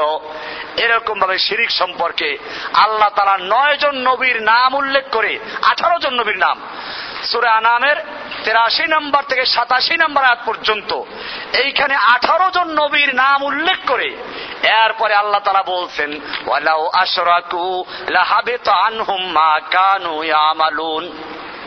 এই নবীরাও যদি আল্লাহর সঙ্গে শিরিক করত লাহাবিত আনহুম মা কানু ইয়ামালুন তাহলে ওই নবীদের সব আমলগুলো বরবাদ হয়ে যেত। নবীরা কি কেমন কষ্ট করেছেন? কোন নবীকে মাথা থেকে পা পর্যন্ত চিরে ফেলা হয়েছে। কোন নবীকে চরম নির্যাতন করা হয়েছে। আমাদের নবীজিকেও কত নির্যাতন করা হলো। আম্মাজান আয়সা একদিন নবীজির পিঠে দেখলেন যে অনেক দাগ। জিজ্ঞেস করলেন, আপনার কি ছোটবেলায় কোনো গুটি বসন্ত হয়েছিল নাকি?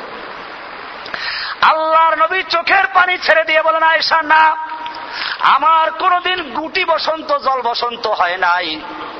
এটা হচ্ছে আমি যখন তোমার কমের কাছে ইসলাম প্রচার করেছিলাম, ওরা তো ইসলাম গ্রহণ করল না, বরং আমাকে চরম নির্যাতন করল।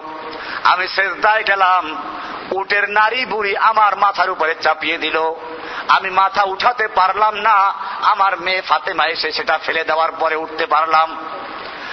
আমি যখন তোমার কমের থেকে নৈরাশ হয়ে পার্শ্ববর্তী এলাকা তাইফে গিয়েছিলাম মানুষদেরকে দাওয়াত দেওয়ার জন্য, তিন দিন পর্যন্ত এলাকার নেতাদেরকে ইসলামের দাওয়াত পেশ করলাম। তারা তো আমার দাওয়াত কবুল করলোই না, বরং তাদের যুবক ছেলেদেরকে বলল যে আমাদের এলাকায় একটা পাগল ঢুকেছে।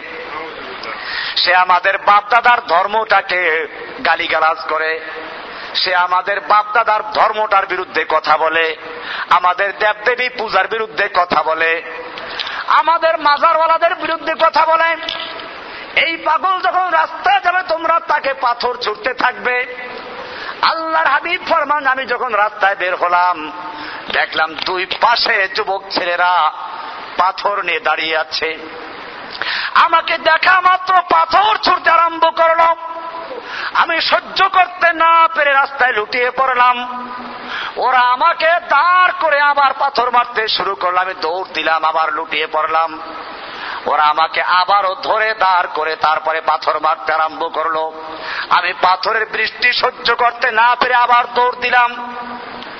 তৃতীয়বারে যখন আমি লুটিয়ে পড়লাম, রক্তাক্ত অবস্থায় যখন আমি মাটিতে শুয়ে আছি, ওরা মনে করল হয়তো লোকটা মরে গেছে, আমাকে ছেড়ে চলে গেল।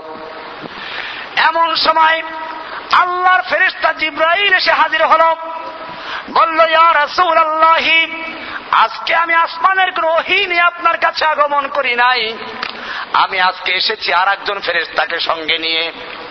ফেরেস্তাকে পরিচয় করে দিলেন। ইনি হচ্ছেন পাহাড়ের দায়িত্বে নিয়োজিত ফেরেস্তা সালাম করে ফেরেস্তা বলল, ইয়া রাসুল আল্লাহি আমি এই এলাকার পাহাড়ের দায়িত্বে নিয়োজিত আছি। আপনি যদি হুকুম করেন, এই মুহূর্তে আমি তায়েফের দুই দিকের পাহাড় চাপা দিয়ে তায়েফবাসীদেরকে জনমের তরে দুনিয়ার থেকে বিদায় করে দিব। আল্লাহর নবী সাল্লাহ আলহি ওয়াসাল্লাম বললেন, ভাই জিব্রাইল এই লোকগুলো যদি সব ধ্বংস হয়ে যাবে কার কাছে দাওয়াত পৌঁছাবে? ইসলামের দাওয়াত কাকে দান করব? আল্লাহর নবী একটা বাগানের ভিতরে চলে গেলেন। ওই বাগানের যে দায়িত্বে ছিল, সে কিছু ফল এনে দিল। আল্লাহর নবী খেলেন। এরপরে কুয়ার পানি দিয়ে উজু করলেন। আল্লাহর কাছে দোয়া করে রব্বুর আলমিন। এই তায়েব পাশে আমাকে চিনতে পারে নাই, বুঝতে পারে নাই, সেজন্য নির্যাতন করেছে, পাথর ছুঁড়ে মেরেছে। আলমিন, তুমি যদি এদেরকে ধ্বংস করে দাও, তাহলে আমি দিন কার কাছে পৌঁছাবো, ইসলামের দাওয়াত কার কাছে পৌঁছাবো? ওরা হয়তো আমাকে চিনতে পারে নাই, বুঝতে পারে নাই। ওরাও যদি নাও বুঝতে পারে, হয়তো পরবর্তী প্রজন্ম ইসলাম গ্রহণ করবে। পরবর্তী ইসলাম কবুল হয়েছে কিনা ওখানে? আল্লাহ তালা বরকত দিয়েছেন এই রসুলরা কত জুলুম নির্যাতন সহ্য করলেন। আল্লাহ তালা সেই রসুলদেরকে উদ্দেশ্য করে বলছেন আমাদের নবীজিকে বললেন লাইনা সোরাক্তা হে নবী আপনি যদি শিরিক করেন আপনার জীবনের সমস্ত আমলগুলো বরবাদ হয়ে যাবে।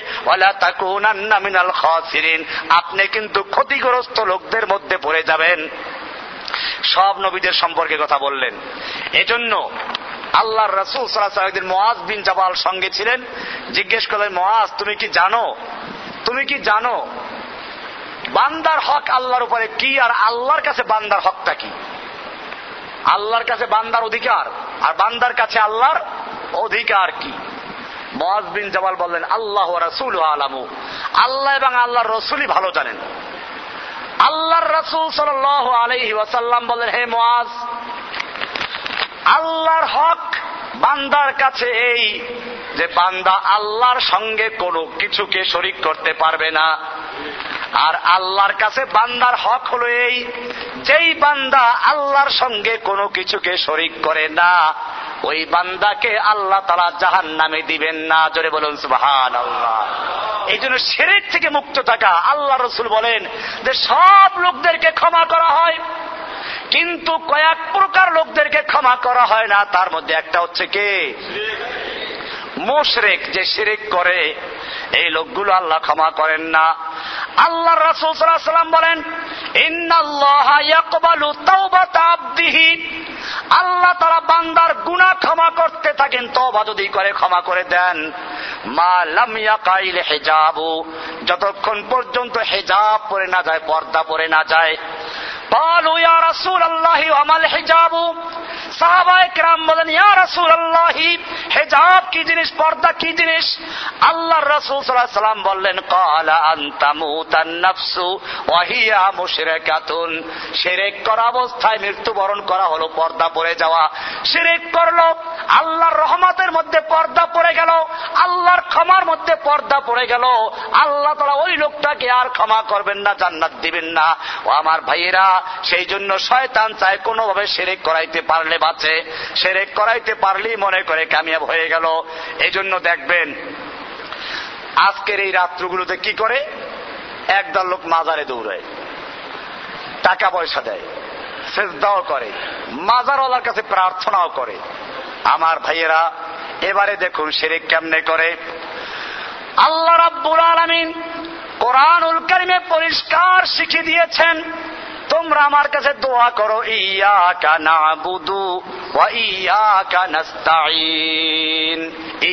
কানা বুধু আমরা কেবলই মাত্র তোমারই গোলাম করি। কার গোলামি করি? কার গোলামি করব আমরা? আল্লাহর গোলামি করব। আল্লাহ তালা বলেন আকিম ওয়াজাহাকালিদ্দিন হানিফা মিনাল মুশরিকিন। তুমি আল্লাহর দিকে সরাসরি মোতাবাজ্য হও। এর মধ্যে কোনো মুশরিক হই না শিরক করো না। ও আমার ভাইয়েরা, এইখানে বা শয়তান ঢুকাইয়ে দিল কয়েছেন না, আল্লাহকে তুই এমনে পাবি না। পাইতে হইলে কিছু ভায়া মাধ্যম লাগবে সারা পাওয়া যাবে না। আছে না? এই দেশের পিসাবদের গায়ে লাগে, এই জন্য এই কথাগুলো বললি এতক্ষণ যা বলছি এত অসুবিধা ছিল না। এখন শিরিকটা ধরাইয়ে দেয় তার সমস্যা। আপনারা বোঝার চেষ্টা করবেন, লোকগুলো আমার বিরোধিতা কেন করে? সবাই তোমার বিরুদ্ধে বলে? কেন বলে একটু বোঝার চেষ্টা করবেন? কেবল কে কি বলল শুনলেন? আর দূরের থেকে সমালোচনা করলেন? আল্লাহর কাছে জবাবদেহি করতে হবে, আমি বলে দিলাম ইনশাআল্লাহ। কারণ এই লোকগুলো মানুষকে ঠকাইয়া খাওয়ার জন্য নিজেদের পকেট ভারী করার জন্য, বিনা পুঁজির ব্যবসা করার জন্য পীর মুরিদির প্রথা চালু করেছে। এই লোকগুলো মানুষকে বুঝায়, তাই বান্দা অসংখ্য গুণা করার কারণে আল্লাহ মাফ করতে চায় না। পীরের কাছে যখন অরুণায় বিনয় করিয়া কান্দে কাটটা বলে, পীর তখন আল্লাহর কাছে বলে, ওই পীরে বলার কারণে নাকি আল্লাহ মাফ করিয়া সারা মাফ করতে চায় না। আন্দাজে বললাম না বইতে আছে? বইয়ের নাম বলব? বেদে মারেফাত। কোন পীরের বই? চরমানাই দরবারের বই। এই দেশের লোকেরা সবচেয়ে হকানি পীর যাকে বলে, এই আকিদা সব পীরদের। পাইকারি সব পীরের মধ্যে আকিদা এরকম। যে আল্লাহকে পাইতে হইলে পীর ধরা ছাড়া উপায় নাই। এরা বলে যাহার পীর নাই, তাহার পীর শয়তান। পীর ছাড়া আল্লাহকে পাওয়া যায় না। আল্লাহ বলেন, ডাইরেক্ট ডাকো। সৌরা ইউনুসের একশো পাঁচ নাম্বার আয়াত আল্লাহ বলছেন হানিফা। তুমি তোমার চেহারাকে ডাইরেক্ট আল্লাহর দিকে মতবাজ্য করো, হানিফান সব ভায়া মাধ্যম বাদ দিয়ে বাদ দিয়ে ডাইরেক্ট আল্লাহর দিকে মতবাজ্য করো। এরপরে বলছেন, ওয়ালা তাকুনান্না মিনাল মুশরিকিন। খবরদার খবরদার, তোমরা মুশরিকদের অন্তর্ভুক্ত হইও না। আল্লাহকে ডাকতে গিয়ে কোনো ভায়া মাধ্যম বানাইও না, কোনো শিরিক করতে দেন অংশীদার বানাইও না। তোমার স্ত্রী যদি তোমাকে বাদ দিয়ে তোমার বন্ধুর কাছে শাড়ি চায় কাপড় চায় সোনো চায় পাউডার চায় তুমি যেমন বরদাস্ত করো না, এইরকম আল্লাহর বান্দা যদি আল্লাহকে বাদ দিয়ে অন্যের কাছে গিয়ে কোনো কিছু চায়, আল্লাহ তালাও বরদাস্ত করতে পারেন না। আল্লাহ এজন্য বলছেন, ওয়ালা তুশরিক বিল্লাহি। খবরদার, তুমি আল্লাহর সঙ্গে শিরিক করো না। ওয়াইন কুতিল তাওয়া হুররিকতা। যদিও তোমাকে কতল করে দেওয়া হত্যা করা হয় তবু শিরিক করবে না। তোমরা ইন্নিয়ত জাদু পড়ো, ইন্নিয়ত জাদুর তর্জমাটা ভালো করে শুনে রাখো। জাদু আমি আমার চেহারা মতো আজ্য করলাম কার দিকে? আমি আমার চেহারা মতো আজ্য করলাম কার দিকে? যিনি আসমান এবং জমিন সৃষ্টি করেছেন, আমি তার দিকে মোতাবাজ্য হলাম হানিফান। হানিফ অর্থ কি? হানিফ মানে হলো সব বাতিলকে বর্জন করে। আল্লাহ ছাড়া যত গায়রুল্লাহ সব বর্জন করে। এক আল্লাহর দিকে মোতাবাজ্য হচ্ছি। এরপরে আরও ব্যাখ্যা দিয়ে বোঝানো হচ্ছে, আল্লাহ তারা শিখিয়ে দিলেন, বলো, ওয়ামা আনা মিনাল মুশরিকিন। আল্লাহ আনা মিনাল মুশরিকিন। আমি মুশরিকুনদের অন্তর্ভুক্ত নই। আল্লাহর সঙ্গে কাউকে শরিক করি না। আমি মাজারওয়ালার কাছে প্রার্থনা করি না। পীরের দিকে মোতাবাজ্য হই না। এখন মুরিদদেরকে শিখাইয়া দেয়, পীরের দিকে কেমনে মোতাবাজ্য হইবা? পীরের কল্পনা করবা, ছবিটা অন্তরে বসাইবা। আগে এবাদত করার পূর্বে আসন দিয়ে বসো, এরপরে মনে মনে কল্পনা করো, আমি আমার পীরের দিকে, কলবের দিকে মোতাবাজ্য আছি। আমার কলব আমার পীরসাদ কেবলার কলবের দিকে মোতাবাজ্য আছে। পীরসা কেবলার কলব তার পীরের দিকে, তার পীরের দিকে। এই হাজার পীরের ভায়া মাধ্যম হইয়া তারপরে মোতাবাজ্য আল্লাহর দিকে জোরে বলেন নাওজবিল্লা আল্লাহ তারা বললেন একেবারে সোজা বলো ইয়া কানা বুধু ডাইরেক্ট না ভাই মাধ্যম। ইয়া কা নিশ্চয়ই আমরা কেবলমাত্র তোমারই ইবাদত করে, সম্বোধন করে বলা হচ্ছে। প্রথম দিকে সম্বোধন ছিল না। আরবিতে তিন রকম আছে, বা সব ভাষাতেই আছে ওই যে উত্তম পুরুষ, মধ্যম পুরুষ, নাম পুরুষ, তিন রকম আছে না? আরবিতে গায়ে ভাজের মোতাকাল্লিম। এই যে প্রথমে তিন আয়াত দেখেন। একটা মানপত্র দিলে প্রথম কি করে মানুষে? প্রথম প্রশংসা করে যাকে মানপত্র দেওয়া হচ্ছে। একজন এমপি আসলো। তার প্রশংসা লেখে, আপনি এই সেই সদরঘাটের কামান মস্তানের জামান হাজিগঞ্জের মিনারা, এই এই সব লিখে এরপরে লেখে, আপনাকে আমরা ভোট দিয়েছি, আপনারা, আমরা, আপনার খুব আপনজন। সম্পর্ক, এটা কি? তার সাথে আমাদের সম্পর্ক কি? আর তিন নম্বরে দাবি দেওয়া, আমাদের স্কুল লাগবে, কলেজ লাগবে, রাস্তা লাগবে, মাননীয় ব্রিজ, আমাদের একটা এমপি কি লাগবে, স্পিকার লাগবে, বক্তব্য দেয় নাই? এরকম দাবি দেওয়া করে। ঠিক এরকম ভাবে এই সুরায় ফাতেহার মাধ্যমে আল্লাহ তারা শিখাচ্ছেন প্রথমে আল্লাহর কাছে বলো, আলহামদুলিল্লাহ রব্বিল আলামিন। সমস্ত প্রশংসা ওই আল্লাহর জন্য, যিনি গোটা জগৎ সমূহের রব। প্রশংসা হচ্ছে যিনি, সব গায়েব, সব কি? এরপরে কি বলা হয়েছে? আর রহমান আল্লাহর আরও প্রশংসা আর রহিম মালিক আমিদ্দিন বলুন সব প্রশংসা। এইবারে নাম পুরুষ শেষ। এবারে বলা হচ্ছে, আ, এখন তোমার পরিচয় দাও। তোমার সঙ্গে আমার পরিচয় কি? এবারে ডাইরেক্ট পরিচয় হচ্ছে, আল্লাহর শিখানো দোয়া। ইয়াকা না বুধু আমার সঙ্গে তোমার সম্পর্ক হচ্ছে, আমি তোমার গোলা আমার তুমি আমার রব। ইয়াকা না বুধু আমি তোমার গোলাম। আমি তোমার আবেদ ইবাদতকারী গোলাম। আর তুমি আমার রব। আল্লাহর সঙ্গে সম্পর্ক কি আমাদের? আমরা কার গোলাম? ডাইরেক্ট না ভাই মাধ্যম? আর কোন ওয়াজ লাগবে না, এইটা ভালো করে বুঝেন। ইয়াকা নিশ্চয় তুমি না বুধ আমরা তোমার ইবাদত করি। সরাসরি বলা হচ্ছে আমরা তোমার ইবাদত করি। এইখানে ভাইজান কোনো ভায়া নাই, কোনো মাধ্যম নাই। নামাজের মধ্যে কোনো মাধ্যম নাই, কারণ আমিও যার গোলাম। ওই পীরসাব কি? কোরআনে স্পষ্ট বলা আছে আংতুমুল ফুকার হে দুনিয়ার মানুষেরা আল্লাহ বলছেন, হে দুনিয়ার মানুষ, সব মানুষকে বলেছেন, আন্নাস বলতে কোন মানুষকে বাদ দেয় নাই। ইহান্নাস সব মানুষকে বলা হচ্ছে, আন্তুমুল ফকর তোমরা সব আল্লাহর দরবারের ফকির, তোমাদের ইমাম সাহ ফকির, মুক্তাদিও ফকির, পীর ফকির, মুরিদ ফকির, দরগাওয়ালা ফকির দুর্গাওয়ালা ফকির, রাজা ফকির, প্রজা ফকির আংতুমুল ফুকারা উইলাল্লাহ তোমরা সব আল্লাহর দরবারের ফকির আল্লাহু গানিউল হামিদ, একমাত্র ধনীকে তাহলে ফকিরের কাছে চাওয়া যাবে? ফকির কেন বলছেন? দুনিয়ার ভিক্ষুকেরা, একজন ভিক্ষুক আর একজন ভিক্ষুকের কাছে ভিক্ষা চায় না। কারণ কি? কারণ হলো, ও যেরকম ভিক্ষুক, আমিও তো রকম ভিক্ষুক, আমার কি দিবে? আল্লাহ সে কথা জানিয়ে দিলেন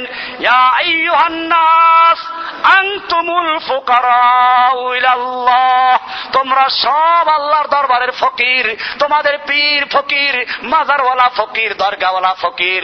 আল্লাহ তার জন্য কোরআনের আর এক জায়গায় বলেছেন, ইন্নাল্লাযীনা তাদউনা মিন দুনিল্লাহি ইবাদুন আমসালুকুম, নিশ্চয় তোমরা আল্লাহকে বাদ দিয়ে যাদেরকে ডাকো, যাদের কাছে প্রার্থনা করো, যাদেরকে ভায়া মাধ্যম বানাচ্ছ, ওরাও তোমাদের মতো আল্লাহর গোলাম, আল্লাহর দাস, আল্লাহর বান্দা। এই জন্য খবরদার তোমরা মানুষকে ভায়া মাধ্যম বানাইবা না। এবাদত করব কার? এখন শিখায়। কয় যে দেখো, নবীও তো দুনিয়াতে আসছেন।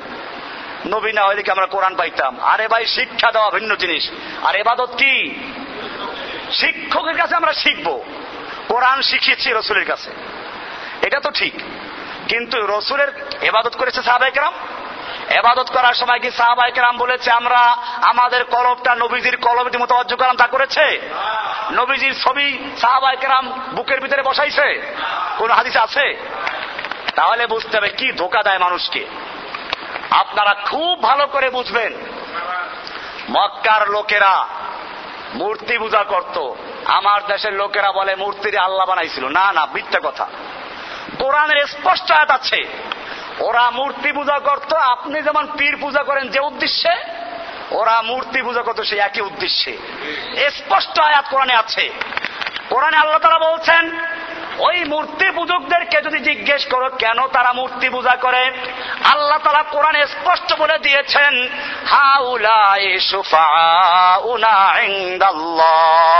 আল্লাহ তারা বলেন, ওই লোকেরা বলে, এই মূর্তিগুলো দেবদেবীগুলো আমাদের জন্য আল্লাহর কাছে সুপারিশকারী। কি হিসাবে? মূর্তি পূজকরা মূর্তি পূজা করত কি জন্য? আল্লাহর কাছে সুপারিশকারী হিসেবে আমার দেশের মানুষেরা পীরের পূজা করে, মাজারের পূজা করে কি জন্য সুপারিশকারী হিসেবে মিলাছে কিনা? কোরআনের আর একটা আয়াত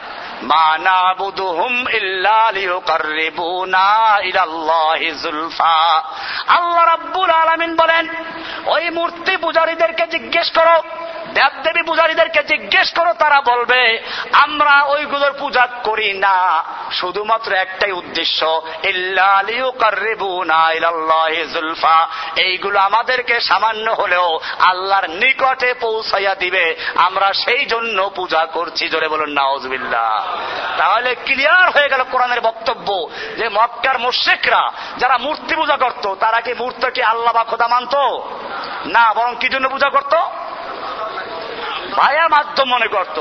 ঠিক একই উদ্দেশ্যে যারা ওই মূর্তির পরিবর্তে মাজার পূজা করে, পীর পূজা করে, পীরকে ভায়া মাধ্যম মনে করে, তারা আল্লাহর মধ্যে আর বান্দার মধ্যে ভায়া মাধ্যম তৈরি করার কারণে এই লোকগুলো পরিষ্কার সেরে লিপ্ত হয়ে গেছে? জোরে বলুন নওয়াজবিল্লা পীরের ছবি আঁকে অন্তরের ভিতরে।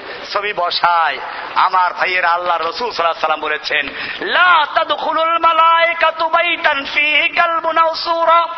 যেই ঘরের মধ্যে কোনো মূর্তি থাকে অথবা কোনো প্রাণীর ছবি থাকে, ওই ঘরের মধ্যে আল্লাহর রহমতের ফেরেস তারা প্রবেশ করে না। তাহলে যেই অন্তরের মধ্যে পীরের ছবি থাকে, সেই অন্তরে কি আল্লাহর রহমত প্রবেশ করে? তাহলে পীরের ছবি আর বসাইবে কেউ? এবারে জান্না আজকে রাতে দেখবেন কি অবস্থা টাকা পয়সা স্তূপ হয়ে গেছে মাজারগুলোতে। আমি জিজ্ঞেস করতে চাই, বাজারওয়ালার টাকা দরকার আছে? কবরে রাখার পরে তিনটা প্রশ্ন আছে। ওই তিনটা প্রশ্ন যদি উত্তর ঠিক মতো দিতে পারে, আল্লাহর পক্ষ থেকে উত্তর চলে আসে আনসাদা কাপ্তি আমার বান্দা সঠিক উত্তর দিয়েছে মিনাল জান্নাতে মিনাল জান্নাতে আফতাহু জান্না। ও আমার আমার বান্দা সঠিক উত্তর দিয়েছে, ওর কবরে ওর গায়ে জান্নাতের বিছানা পোশাক পরিয়ে দান করিয়ে দাও, জান্নাতের বিছানা বিছিয়ে দাও, ওর কবরটাকে জান্নাতের সঙ্গে সুরঙ্গ করে দাও। এরপরে জান্নাতের নেয়ামতে সে তার কবরটা পরিপূর্ণ হয়ে যায়। ওর কবরটাকে দৃষ্টির সীমা পর্যন্ত প্রশস্ত করে দেওয়া হয়। জান্নাতের নেয়ামত দ্বারা পুরো কবরটা পরিপূর্ণ হয়ে যায়। যেটা বলুন সুহান আল্লাহ তাহলে যদি সত্যিকার আল্লাহওয়ালা হয়ে থাকে, উপরে চাদর টাকা পয়সার দরকার আছে? পক্ষান্তরে যদি কবরে রাখার পরে ওই তিনটা প্রশ্নের উত্তর ঠিক মতো দিতে না পারে, আল্লাহর পক্ষ থেকে বলে দেওয়া হয়, আন কাজাবা এইখানে আব্দি বলেন নাই আল্লাহ তারা ও মিথ্যা বলেছে ওর কবরে জাহান নামের আগুনের পোশাক পরিধান করাইয়া দাও। ও আলবে সুহমিনান নারে। জাহান নামের আগুনের বিছানা দিয়ে ওর কবরটা বিছিয়ে দাও। অফতাহু বাবা নিলান নারে। ওর জাহান নামের আগুনের সাথে কবরটা সংযোগ দিয়ে দাও। ওর কবরটা সংকীর্ণ হয়ে যায়। এক পাশ থেকে চাপ দিয়ে আর এক পাশের হাড্ডি গুলো আঙ্গুলের ভিতরে আল্লাহ রসুল এভাবে ঢুকে দেখাইছেন।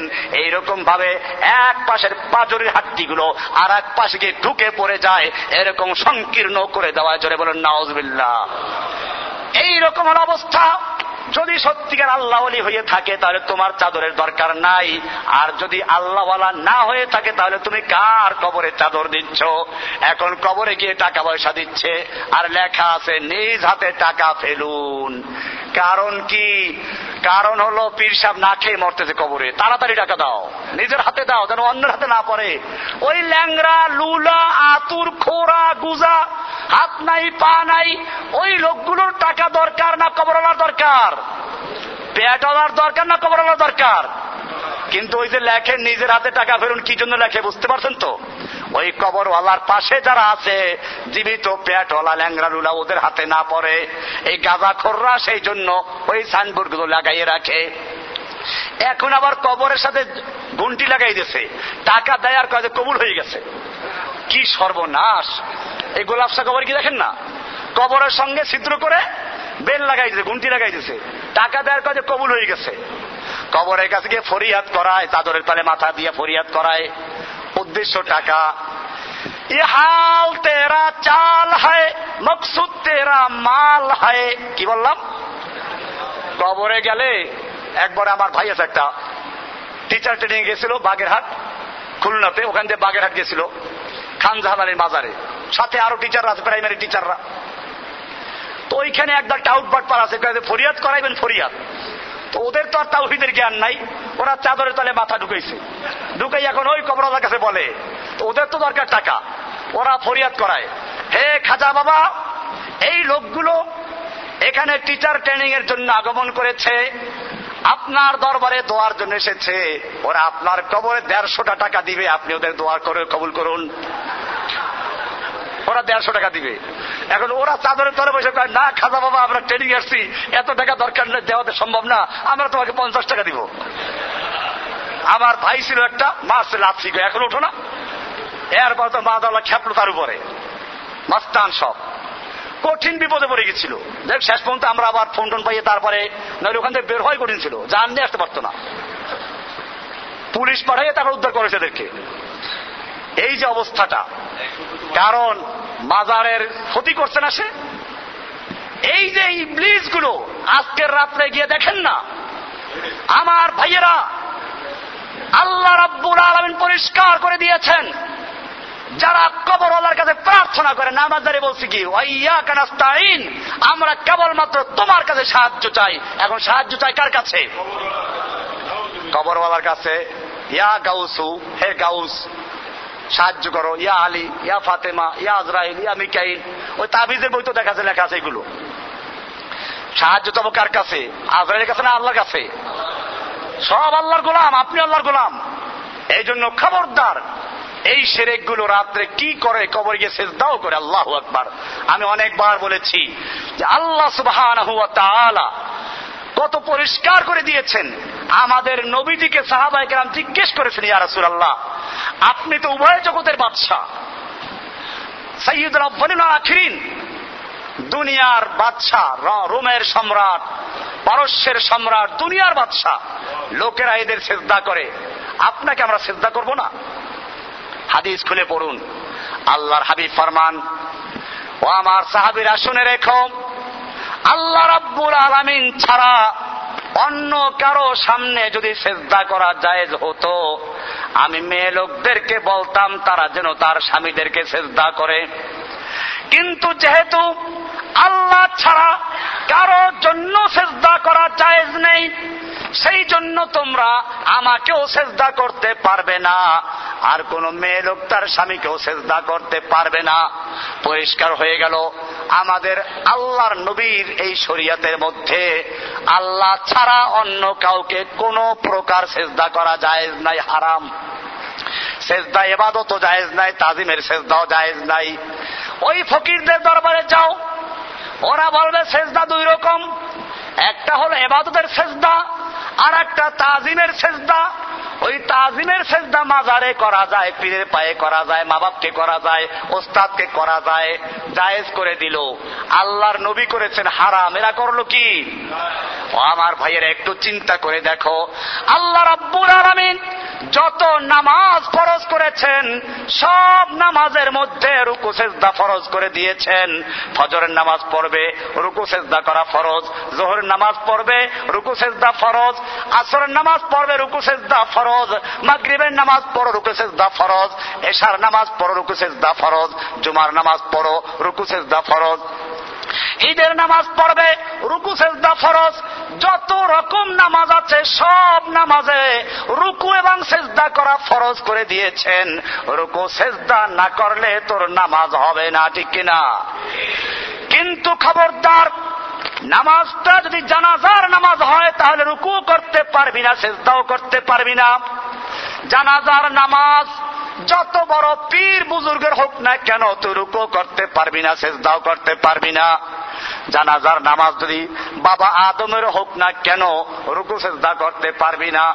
জানাজার নামাজ ইব্রাহিম আলাইহিসসালামের হোক না কেন, তুই রুকু, সেজদা করতে পারবি না। জানাজার নামাজ আদম আলাইহিসসালাম থেকে শুরু করে আমাদের নবী পর্যন্ত, কোন নবীর হোক না কেন রুকু, সেজদা করা যাবে না। জানাজার নামাজ আবু বকর, ওসমানের হোক না কেন, রুকু, সেজদা করতে পারবি না।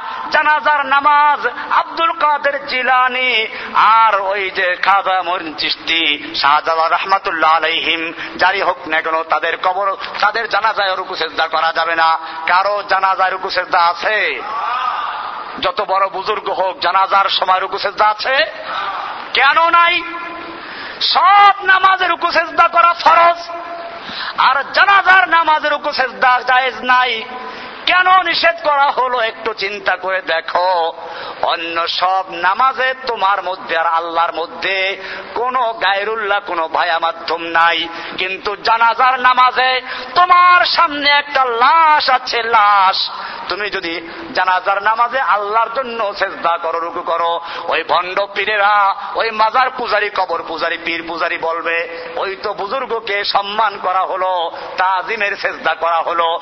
তোমাকে বিভ্রান্ত করবে, গুমরা করবে সেজন্য আল্লাহ রব্বুল আলমিন জানাজার নামাজের থেকে নিজের পাওনা, রুকু, সেজদা পর্যন্ত বাতিল করে দিয়েছেন। জোরে বলুন সুহান আল্লাহ কি সুন্দর সময় ছিল যখন বুজুর্গ একেবারে সামনে।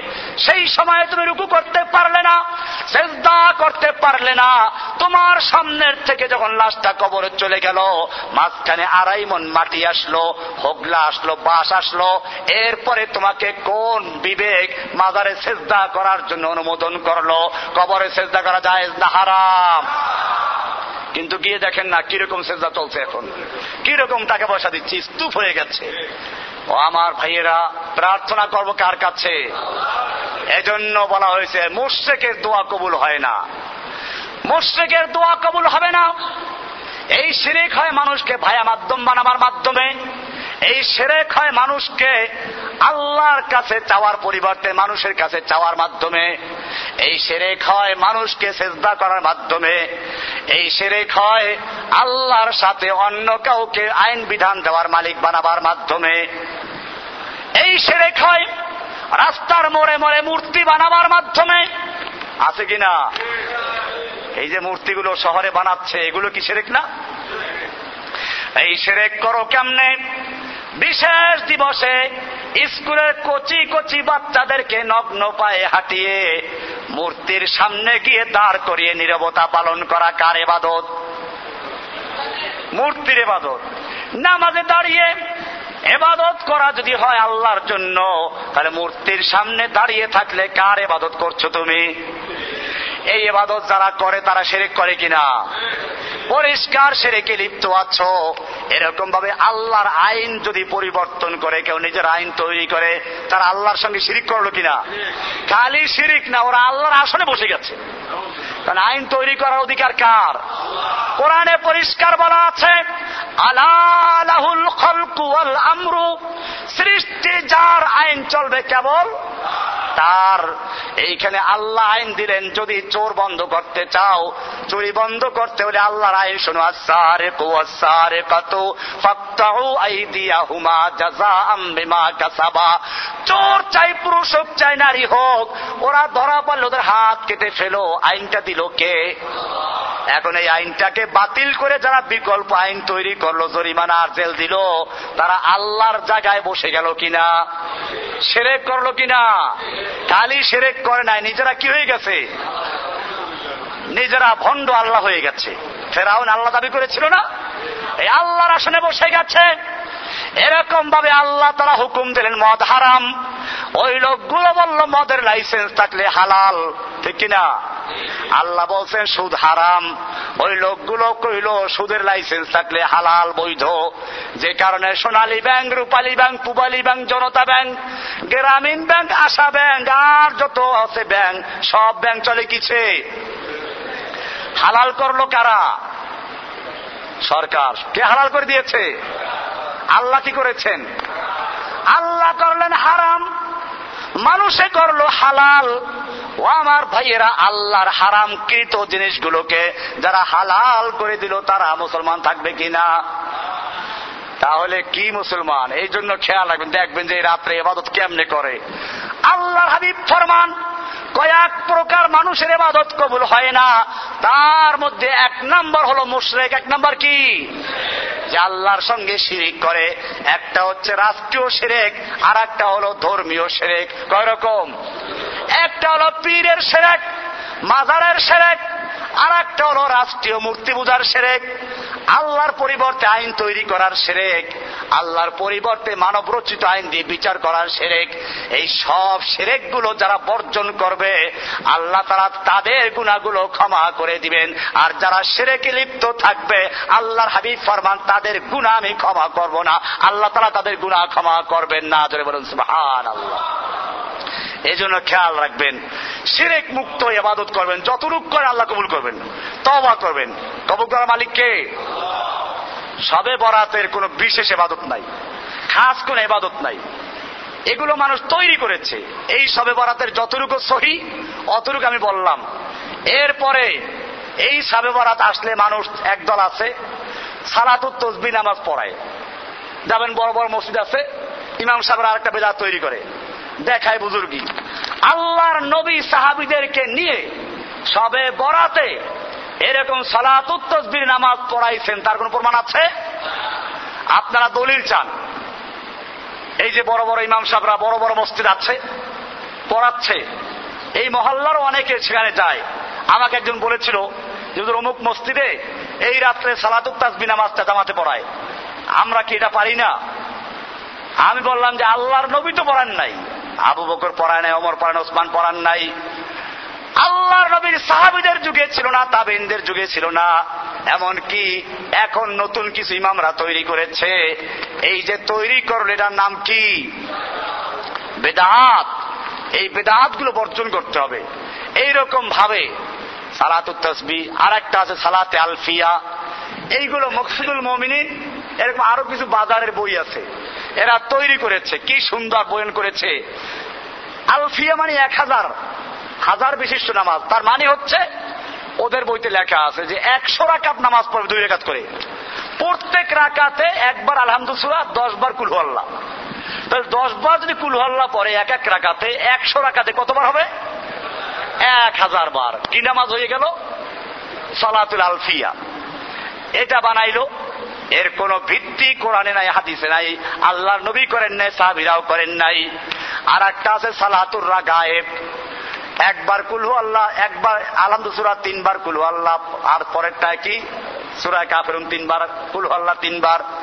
এই সমস্ত নামাজ সম্পূর্ণ ভুয়া, ভিত্তিহীন। হাদিসে যত সবে বরাত সম্পর্কে এখন দুনিয়ার কম্পিউটারে সার দিলে সব হাদিসগুলো চলে আসে। এই পৃষ্ঠগুলো সব এই সবে বরাত সম্পর্কে যত হাদিস আছে, একেবারে মাক্তাবায় সামেলা। ষোলো হাজার কিতাব সানবিন করে যেখানে যা আছে সব একাত্র করে এখানে সংক্ষিপ্ত আকারে নিয়ে আসা হয়েছে। দুনিয়ার কোন মহাদ্দেশ কোন আলেম যারা আমাদেরকে গালি গালাজ করে, ওদেরকে বলবেন যে পারলে বেটা সামনে গিয়ে হাজির হ। তোদের লক্ষ লক্ষ মুড়ি যাচ্ছে, পিছনে বসে চিল্লাও কি জন্য? সামনে আর দলিল প্রমাণ নিয়ে। ওই চরমনার মুড়িদরা উৎপাত করেছিল কয়েকদিন। এরপর একদিন জুমার পরে আমি লিখে দিলাম যে বাংলাদেশের যে কোনো প্রান্তে বাস করতে চাইলে আমি বসবো। তাদের প্রমাণ করতে হবে, তাদের ভেদে মারে ভাতে লেখা আছে। যে বান্দা অসংখ্য গুণা করার কারণে আল্লাহ মাফ করতে চায় না। পীর সাহেব অনুনয় বিনয় করে আল্লাহর কাছে বলে, ওই অনুনয় বিনয় করার কারণে আল্লাহ মাফ করে। এইটা যদি প্রমাণ করতে পারে, আমি নিজে তবা করে সারা জীবন চরমে গোলামি করব। আর প্রমাণ করতে না পারলে এই বইগুলো বাজাত করে বাজার থেকে উঠাই নিয়ে তবা করতে হবে। আজ পর্যন্ত আর ফিরে আসে আমি আজকেও এই রাতে চরমায় মুরুদদেরকে বলছি বেদে মারে ভাতে প্রথম দেখা এই কিতাবটা আছে কিনা? এই লেখা আছে কিনা? যদি না থাকে আমাকে জুতা দিয়ে পিটাও আমাকে গুলি করো। আর যদি থাকে তাহলে দুই নাম্বার কাজ প্রমাণ করো কোরআন দিয়ে। প্রমাণ করতে না পারলে খামাখা বড় বড় মাহফিলে বদনাম করতে যেও না। এই রায়ের বাজার একটা মাহফিল করেছে। পুরা মাহফিলে আমার বদনাম করেছে। কালকে হাই স্কুলের মাঠে মাহফিল করেছে। পুরা মাহফিলে নাকি আমার বিরুদ্ধে বদনাম করে গেছে। প্রমাণ করো, এই চরমনায় পীরের আরেক বই মহাজে সাকিয়া, ওই বইতে লেখা আছে, পঞ্চান্ন নম্বর পৃষ্ঠা। কত নম্বর পৃষ্ঠা? পঞ্চান্ন নম্বর পৃষ্ঠা লেখা আছে, পীরের কাছে মুড়ি ধোয়া ফরজ। কি লেখছে? এই প্রচলিত পীরের কাছে মুড়ি ধোয়া ফরজ, শয়তানেও বলে নাই। শয়তানেও বলে নাই। এরপরে লেখছে, যদি কারও দুইজন পীর থাকে, তাহলে দুইজন পীর যদি আল্লাহ কবুল করে নেয় দো পীর দো ডানা পাকাড়কে তুমি ভেস্ট মেলে জায়গা কুই হরজ নেই তোমার দুই পীরে দুই ডানা ধরিয়া ভেস্ট লয়ে যাবে কোনো অসুবিধা নাই তাহলে চারজন পীর ধরে তার সুবিধা চারটে হাত পা ধরে একটা ঠ্যাং ধরে ব্যাঙ্গের মতো ভেস্টে ফেলাই পড়ে দেবে এই সমস্ত ভণ্ডামি লিখেছে। আর এইগুলো যখন আমরা ধরাই দেই, তখন তারা চিল্লা চিল্লি করে। আমি বলেছি চিল্লা চিল্লি করো না। আগে দেখো বইতে যা বলেছি, আমি আজকেও বলছি। যা বললাম, এটা ওই বইতে আছে কি না? যদি না থাকে, আমাকে গুলি করো। আর যদি থাকে, দুই নাম্বার কাজ প্রমাণ করো কোরআন হাদিস দিয়ে। প্রমাণ করে আমি তবা করব। আমি গুণাগার হতে চাই না। আমি অন্যায় কাজ করতে চাই না। যদি কোরআন হাদিসে থাকে, আমি তবা করব। আর যদি কোরআন হাদিসে না থাকে, তাহলে নিজে যেমন গুনার থেকে বাঁচা জরুরি, আমার বক্তব্য যারা শুনে তাদেরকেও এই সমস্ত শিরিক থেকে বাঁচানো জরুরি হয়ে যায়। সেজন্য আল্লাহর দেওয়া দায়িত্ব পালন করতে গিয়ে এজাহারে হকের জন্য এগুলো প্রকাশ করে দেওয়া জরুরি। অনেকে বলে, হুজুরে তো গিবাদ করা হয়। আল্লাহ তারা শয়তানের কথা কোরআনে উল্লেখ করেন নাই? আবু লাহাবের কথা উল্লেখ করেন নাই? ফেরাউনের কথা উল্লেখ করেন নাই? এইগুলো গিবাদ না বোঝা গেল যারা ইসলামের ক্ষতি করে ইমান নষ্ট করে, মানুষকে সেরেকে ঢুকায়, বেদাতে ঢুকায়, তাদের সব গুমরাহিগুলো স্পষ্ট বয়ান করে দেওয়া ওলামায় হক্কানিদের জন্য ফরজে আইন হয়ে যায়। আমরা সেই দায়িত্ব পালন করছি। যদি তোমাদের কোনো জবাব থাকে, আসো খোলা ময়দানে, তবে খোলা ময়দানে। আমি শর্ত দিয়েছি, খোলা ময়দানে বহাস হবে। সাংবাদিক থাকবে সব মানুষ থাকবে।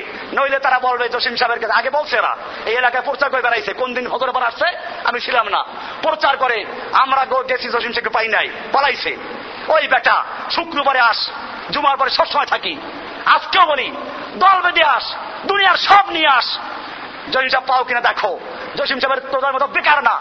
জসিম সাহেব কালকেও চারটে প্রোগ্রাম করে চারটে ভালো করেছি কালকে। আজকে পর্যন্ত আমি মাগরীবের আগেও বানান দিয়েছি এক জায়গায়। জসিম সাহেব বেকার না। তোর আইলি পাবি তারিখ দিয়ে আস। জসিম সাহেবকে পাও কিনা? এইসব বেহুদা, ভণ্ড লোকগুলো মানুষকে সেরেকের মধ্যে ঢুকাচ্ছে। আর এগুলো কি লেখছে জানেন? বেদে মারে হতে পনেরো নম্বর পৃষ্ঠা লেখছে, জনৈক বুজুর্গ যাচ্ছিল, দেখে একজন বৃদ্ধ একটা লাশ নিয়ে কাঁদছে। বৃদ্ধকে বুজুর্গ জিজ্ঞেস করেন তুমি কাঁদছো কেন? হুজুর, আপনার কাছে বলে লাভ কি? আমার একটা ছেলে ছিল আল্লাহ তারা ছেলেটাকে নিয়ে গেল। একটা বারো বছরের নাতি ছিল। সেই নাতিটা একটা গাভীর লালন পালন করে দুধ খাওয়াই আমাকে বাঁচাই রাখতো। এখন সেই নাতির লাশটা দেখতে পাচ্ছেন। নাতিটাও মরে গেছে। এই জন্য কাঁদছি। বুজুর্গ সাহেব জিজ্ঞেস করে ইহা কি সত্য? বলেন, সত্য হওয়াতে কোনো মিথ্যা নাই। কোনো সন্দেহ নাই। বুজুর্গ সাহেব বলেন হে ছেলে, তুমি আমার হুকুমে দাঁড়িয়ে যাও। লেখা আছে বেদে মারে ফাতে ছেলে দাঁড়িয়ে গেল। এরপরে এরপরে ছেলে তার মায়ের কি দাদির করে চলে গেল। দাদি জিজ্ঞেস করল, তুমি তো মরে গেছিলে, কেমনে জীবিত হইলা? ছেলে বলল, এই বুজুর্গ আমাকে জীবিত করিয়াছেন। কয়বার আসে খেয়াল করেন, আমি বইয়ের হুবো রিডিং পড়তেছি। বই আমার সামনে, চোখের সামনে, বই আমার বাসায় আছে। কেউ দেখতে আমি এখন আনাই দেখাবো। যদি কেউ চ্যালেঞ্জ করে যে বইতে নাই, আমি এখন আনাই দেখাবো। এরপরে এই খবর খাঁটি মুসলমান বাদশার কাছে পৌঁছানো হইল। বাদশাহ বুজুর্গ সাহেবকে দরবারে ডাকায় জিজ্ঞেস করিলেন, হুজুর, আপনি এই বৃদ্ধার বাচ্চাকে কেমনে জীবিত করলেন? বুজুর্গ সাহেব বলিলেন, আমি বলেছি, হে ছেলে, তুমি আমার হুকুমে দাঁড়িয়ে যাও। বাদশাহ বলেন আফসুস, আপনি যদি বলতেন, আল্লাহর হুকুমে দাঁড়িয়ে যাও। তখন বুজুর্গ সাহেব বলিলেন, মাবুদের কাছে আবার কি জিজ্ঞেস করিব তার আন্দাজ নাই? মাবুদের কাছে আবার কি জিজ্ঞেস করব তার আন্দাজ নাই? প্রশ্নবোধক চিহ্ন। এই লোকটার একটা মাত্র ছেলে ছিল, তাকেও আল্লাহ নিয়ে গেল। এরপরে ছিল একটা বারো বছরের নাতি, কোন রকম দুগ্ধ খাওয়াইয়া বাঁচাই রাখছিল, তাকেও নিয়ে গেল। এই জন্য আমি মাবুদের দরবার থেকে জোর পূর্বক রুহুটা ছিনাই নিয়ে আসিয়াছি। এই যে গল্প লেখা আছে, আল্লাহর কাজ কি আন্দাজ মতো না বেআন্দাজে হয়? এই যে প্রশ্ন করল, আল্লাহর আন্দাজ নাই? কোরআনে স্পষ্ট আয়াত, ওয়াকুল্লা শাইইন খলাকনা হবে কাদার আল্লাহ আমি সব কাজগুলো পরিমাণ মতো সৃষ্টি করি, আন্দাজ মতো সৃষ্টি করি। আল্লাহর উপরে কারও প্রশ্নের অধিকার নাই। আল্লাহ তাআলা যা করেন, সেইখানে কারও প্রশ্ন করার কোনো সুযোগ নাই। তাহলে এখানে আল্লাহর উপর প্রশ্ন শুনে দেওয়া হয়েছে। এই সমস্ত কাহিনী, এরপর তো আসি, বুজুর্গরা পলাপলি খেলতে খেলতে আরও চলে যায়। আছে না? রাবেয়া বসরি পলাইছে আরশের তলে, হাসান বসরি খুঁজে পায় না, সাত আসমান তুমি খুঁজে পায় নাই। জিজ্ঞেস করল, কই গেল? কই যে, তুমি পাইবা কেমনে? আমি আরশের তলে গিয়ে পলাইছিলাম। এক লাফে চলে গেছে আরশের তলে। আল্লাহর নবী যখন মেরাজে গিয়েছিলেন, তখন প্রত্যেকটা আসমানে জিব্রাইলকে জিজ্ঞেস করা হয়েছে, কে তুমি তোমার সঙ্গে? কে বলে, মোহাম্মদ সাল্লাহ নিয়ে আসছি। তারপর দরজা খোলা হলো মার হাবা বলা হলো। আর এখানে দরজা খোলার দরকার নাই, সব লাভ দিয়ে চলে গেছে। এই সমস্ত গাঁজাখড়ি গল্প, এই সমস্ত বীর মরিদের মধ্যে এই সমস্ত শিরিক, এই ভায়া মাধ্যমের শিরিক, এই আল্লাহকে বাদ দিয়ে ভায়া মাধ্যম ছাড়া আল্লাহকে পাওয়া যাবে না। এইগুলো শিখানো হয়। পরিষ্কার মনে রাখতে হবে। ওস্তাদ এবং শিক্ষক ভিন্ন জিনিস। কোরআন শিখার জন্য ওস্তাদ দরকার আছে। হাদিস শিক্ষার জন্য ওস্তাদ দরকার আছে। শিক্ষক থেকে আমরা কোরআনের এলেম শিখব, হাদিসের এলেম শিখব। কিন্তু এবাদত করব সরাসরি কার? নামাজদার ইবাদত করি কার? ইয়াকা না বুধু ডাইরেক্ট না ভাই মাধ্যম? এরকম ভাবে হজের সময় বলি লাভবাইক আল্লাহ লাভবাইক ডাইরেক্ট না ভাই মাধ্যম? লাভবাইক আল্লাহ লাভবাহিক যখন বান্দারা বলে আল্লাহ কয়ে যে না তোর লাভবাহিক শুনব না। তোর দিলের মধ্যে কোনো খাজা বাবা আছে কিনা, কোনো পীর বাবা আছে কিনা, এগুলো আগে উঠা। তখন বান্দা কয় লাভবাইক লা এলাকা লাভবাইক না, তোমার কোনো শরিক নাই, কোনো অংশীদার নাই। সব উৎখাত করে দিয়েছি, কেবল ডাইরেক্ট তোমাকে ডাকি লাভবাইক লা শারিক এলাকা লাভবাইক এরপরে, ইন্নাল হামদা অন্য লাকা ওয়াল মুলকা, লা শারিক এলাক কোন ভাই মাধ্যম আছে? নামাজের মধ্যে ভায়া মাধ্যম নাই, হজের মধ্যে ভায়া মাধ্যম নাই, কোন এবাদতে ভায়া মাধ্যম নাই। ভায়া মাধ্যম লাগে কোন সময়? জেকের করতে গেলে কোন সময়? এই জন্য খবরদার। নামাজের মধ্যে যে আল্লাহর ইবাদত করি, হজের মধ্যে যে আল্লাহর ইবাদত করি তসবি তাহারিল এবং জিকিরের সময় সে আল্লাহর কি করব? নামাজের মধ্যে যেরকম ডাইরেক্ট আল্লাহকে ডাকি, জিকিরের সময় ডাইরেক্ট কি করব? আল্লাহ কি কোন ভাইয়া মাধ্যম ধরা যাবে? কোন পীরের মাধ্যম? কোন মাজারের মাধ্যম? কোন অলি আল্লাহর মাধ্যম? কোন বুজুর্গের মাধ্যম? কোন কিচ্ছু করা যাবে এগুলো শিরিক এগুলো কি? এই সেরেক মুক্ত হয়ে আল্লাহর কাছে কান্নাকাটি করে ইবাদত করো। আল্লাহ তারা কোরআনে ওয়াদা করেছেন, কি সুন্দর কথা। পীর কয়ে যে বেশি গুণা করলে আল্লাহ মাফ করতে চায় না। আর আল্লাহ কি কয়, শোনো, আল্লাহ তারা আল্লাহ তারা শুনে, আল্লাহ কি কয়?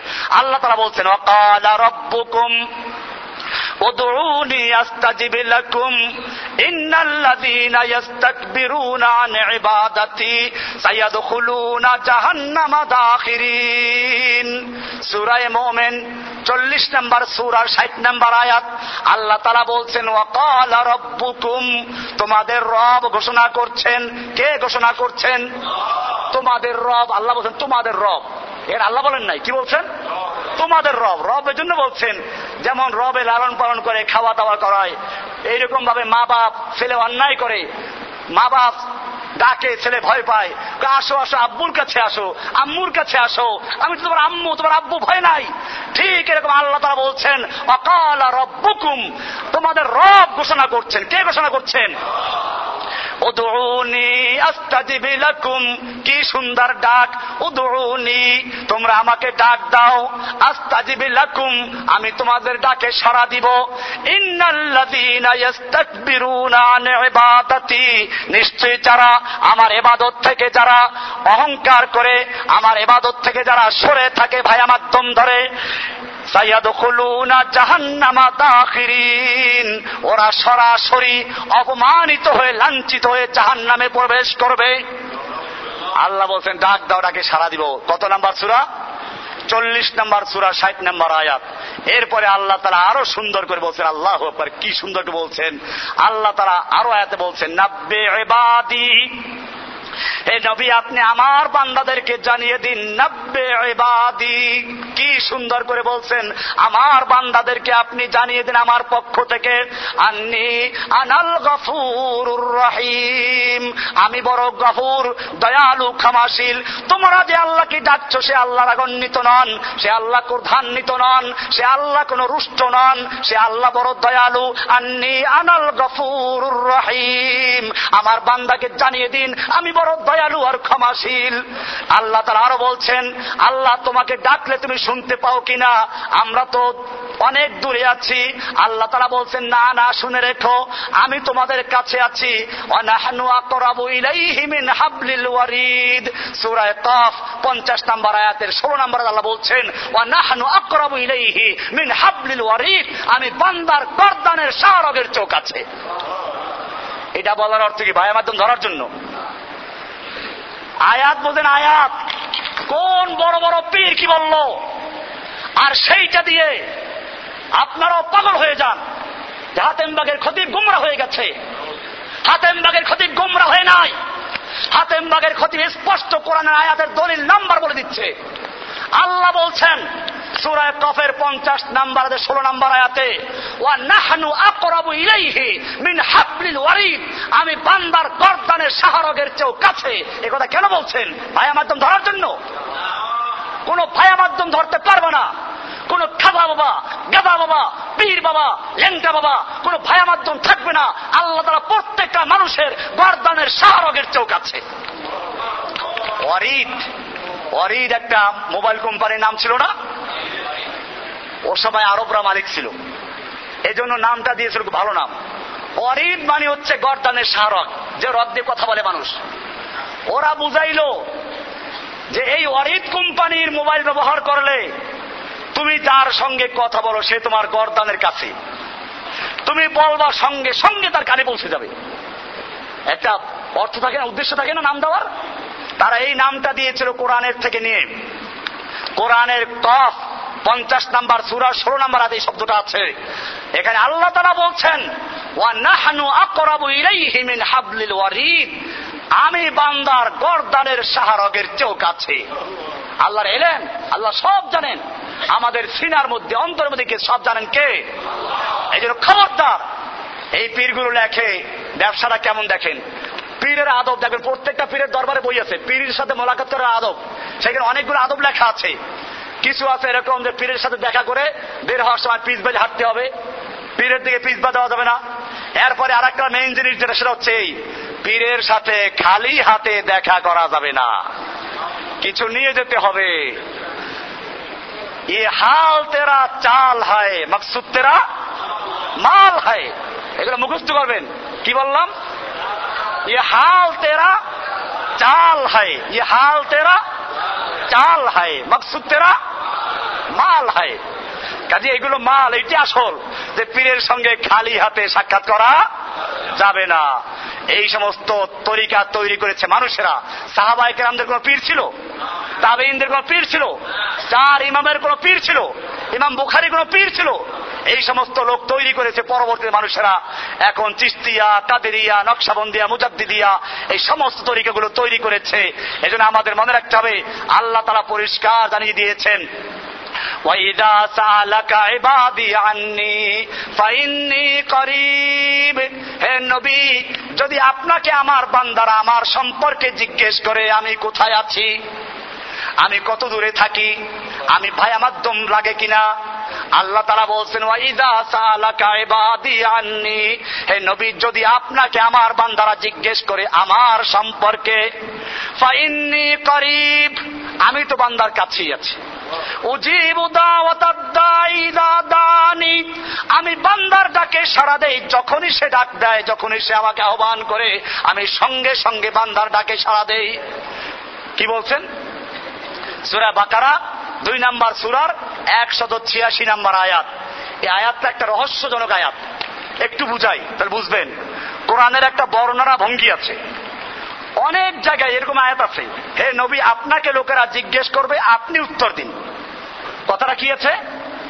আপনি উত্তর দিন। যেমন আমি দেখাই কয়েকটা। ইয়াস আলু আহিল্লা। হে নবী, আপনাকে লোকেরা নতুন চাঁদ সম্পর্কে জিজ্ঞেস করবে। উল আপনি বলুন, কি শব্দ আছে? উল আপনি বলুন এই চাঁদ হচ্ছে, নতুন চাঁদ হচ্ছে, মানুষের জন্য একটা স্থায়ী ক্যালেন্ডার, সময় নির্ধারণকারী। হে নবী, আপনাকে লোকেরা জিজ্ঞেস করবে, হায়েস নেফাস অবস্থায় মেয়ে লোকদের সঙ্গে সহবাস করা যাবে কিনা?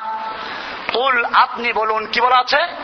কুল আপনি বলুন যে না, হুয়া আজান এই অবস্থায় মেয়ে লোকেরা না পাক তোমরা এ সময় মেয়ে লোকদের থেকে দূরে থাকো, আলাদা থাকো। কুল আপনি বলে দিন হে নবী, আপনাকে লোকেরা রুহ সম্পর্কে জিজ্ঞেস করবে। রুহ আপনি বলুন, রুহটা হচ্ছে আল্লাহর আদেশ। কুল, আপনি বলুন কানিল আনফাল।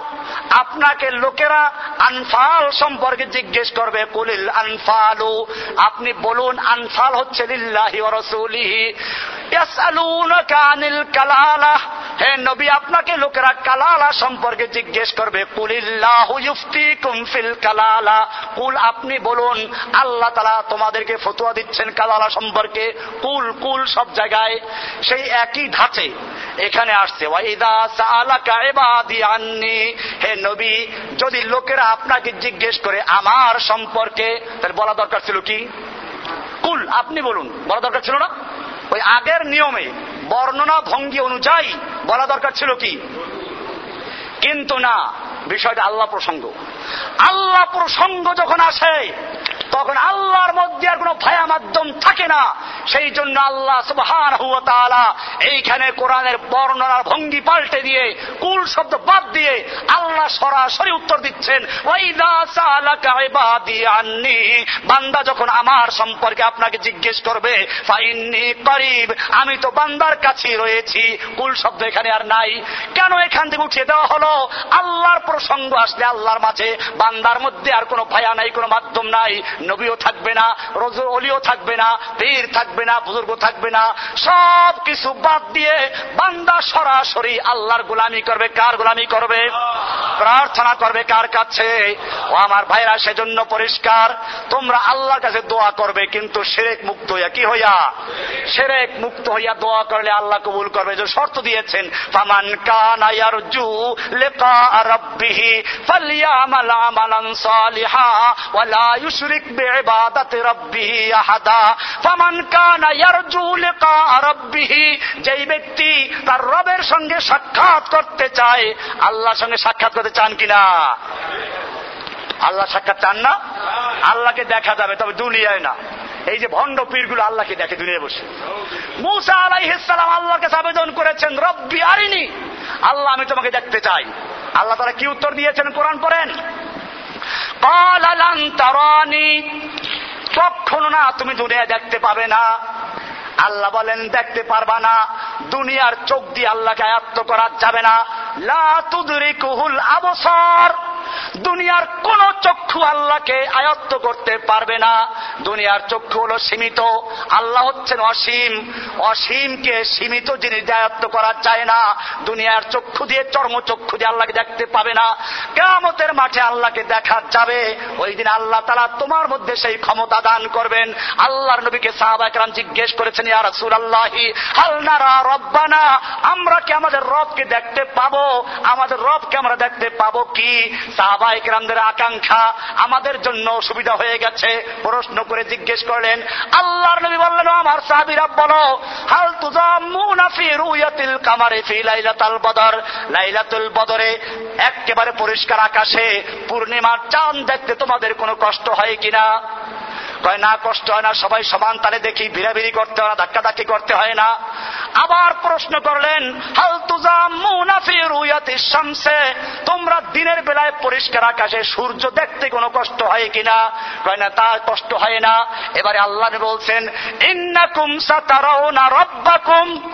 নিশ্চয় জেনে রাখো, তোমরা তোমাদের রব আল্লাহকে দেখতে পাবে। যেমন ভাবে দেখতে পাবো কামা তারাও না হাদাল কামারা লাইলাতাল বদর। যেরকম ভাবে তোমরা পূর্ণিমার রাতে আসমানের চাঁদকে সমানভাবে দেখতে পাও, দুপুরের রোদের সময় সূর্যকে সমানভাবে দেখতে পাও, পরিষ্কার দেখতে পাও, ঠিক তেমনি ভাবে তোমরা তেমতের দিবসে আল্লাহকেও দেখতে পাবে, তোমাদের রবকে দেখতে পাবে যদি বলেন সুহান আল্লাহ কিন্তু শর্ত আছে, ফামান কানা ইয়ারজু লিকা যেই ব্যক্তি তার রবের সাক্ষাৎ করতে চায়, আল্লাহকে দেখতে চায় স্পষ্ট কোরআনের আয়াত সে যেন তার আল্লাহর ইবাদত করে, আমলে সালেহ করে। ওয়ালা কি আছে? আর যেন শিরিক না করে। বেবাদাতে রব্বিহি আহাদা, আল্লাহর এবাদত করতে গিয়ে, তার রবের এবাদত করতে গিয়ে, আল্লাহর এবাদতের সঙ্গে যেন কোনো শিরিক না করে। কোরআনের আয়াত কিনা? এ পর্যন্ত যা বয়ান করা হয়েছে প্রত্যেকটা কথার সঙ্গে, হয়তো কোরআনের আয়াত, নইলে সই হাদিস ছিল কিনা? আর পীর সাহেবদের বয়ানে কেসা কাহিনী থাকে। কি থাকে? কেসা কাহিনী ছাড়া কিছু প্রমাণ করতে পারবে? বলবে অমুক পীর উড়ে গেছে, অমুক পীর জানামাজে নামাজ পড়ে তার ভাসছে আরে বেটা, যদি পানির উপরে ভাষা কোনো বুজুর্গ হয়, তাহলে সবচেয়ে বড় বুজুর্গ রাজাহাস পানিতে ভাসে। আকাশে উড়া যদি কোনো বুজুর্গ হয়, তাহলে সবচেয়ে বড় বুজুর্গ কি? বালিহাস আকাশে উড়ে পাখি। এগুলো বুজুর্গ সব। এই সমস্ত ভণ্ডামি দিয়ে মানুষকে বিভ্রান্ত করে, গোমরা করে। কোরআনের আয়াতের বিরুদ্ধে মানুষকে গোমরা করে সিঁড়িকে মধ্যে ঢুকিয়ে দেয়। ভাইয়া মাধ্যম লাগবে, পীর লাগবে এটা আল্লাহকে পাওয়া যাবে না। কেন, আপনি যে আল্লাহর বান্দা, পীর সাহেবকে আর আল্লাহর বান্দা নাকি? পীর সাহেব কার বান্দা? আপনিও কার বান্দা? ওই পীর যে নিজে জান্নাত পাবে, কোন গ্যারান্টি আছে? মরার আগ পর্যন্ত কোন ব্যক্তি বলতে পারবে যে সে জান্নাত পাবে? এই জন্য পরিষ্কার আকিদা ক্লিয়ার রাখবেন। এবাদত যাই করেন আর না করেন। এবাদত যদি কম হয় এমনকি গুনায় কাবিরেও যদি কেউ করে তবু আল্লাহ রসুল বলেন যে শিরিক না করলে হয়তো আল্লাহ শাস্তি দিয়ে নইলে মাফ করে কি দিবেন? কিন্তু শিরিক থাকলে আল্লাহ কি করবেন না? এই জন্য আমরা আল্লাহর কাছে তবা করি, খালেজ ভাবে দোয়া করি, আল্লাহ সুবাহান হুয়া তারা যেন আমাদেরকে শিরিক মুক্ত হয়ে এবাদত করার তৌফিক দান করেন। এ রাত্রের ফজিরাত যা আছে তা বলে দিয়েছি যে খাস কোন এবাদত নাই তাসবি তাহালিল, জিকির আজগার পুরা মাস সাবান মাস ব্যাপী আল্লাহ রসুল ইবাদত করতেন, আপনিও করেন। আল্লাহ তালা প্রত্যেক রাতের শেষ অংশে প্রথম আসমানে আসেন এবং ডাকেন, আলা আমিন মুস্তাক ফিরিন ফাগ ফেরালা কে আছো? ক্ষমা চাবে আমার কাছে ক্ষমা করে দিব। কে আছো? রিজিক চাবে, রিজিক দিব। কে আছো? এরকম বিপদগ্রস্ত বিপদে উদ্ধার করব।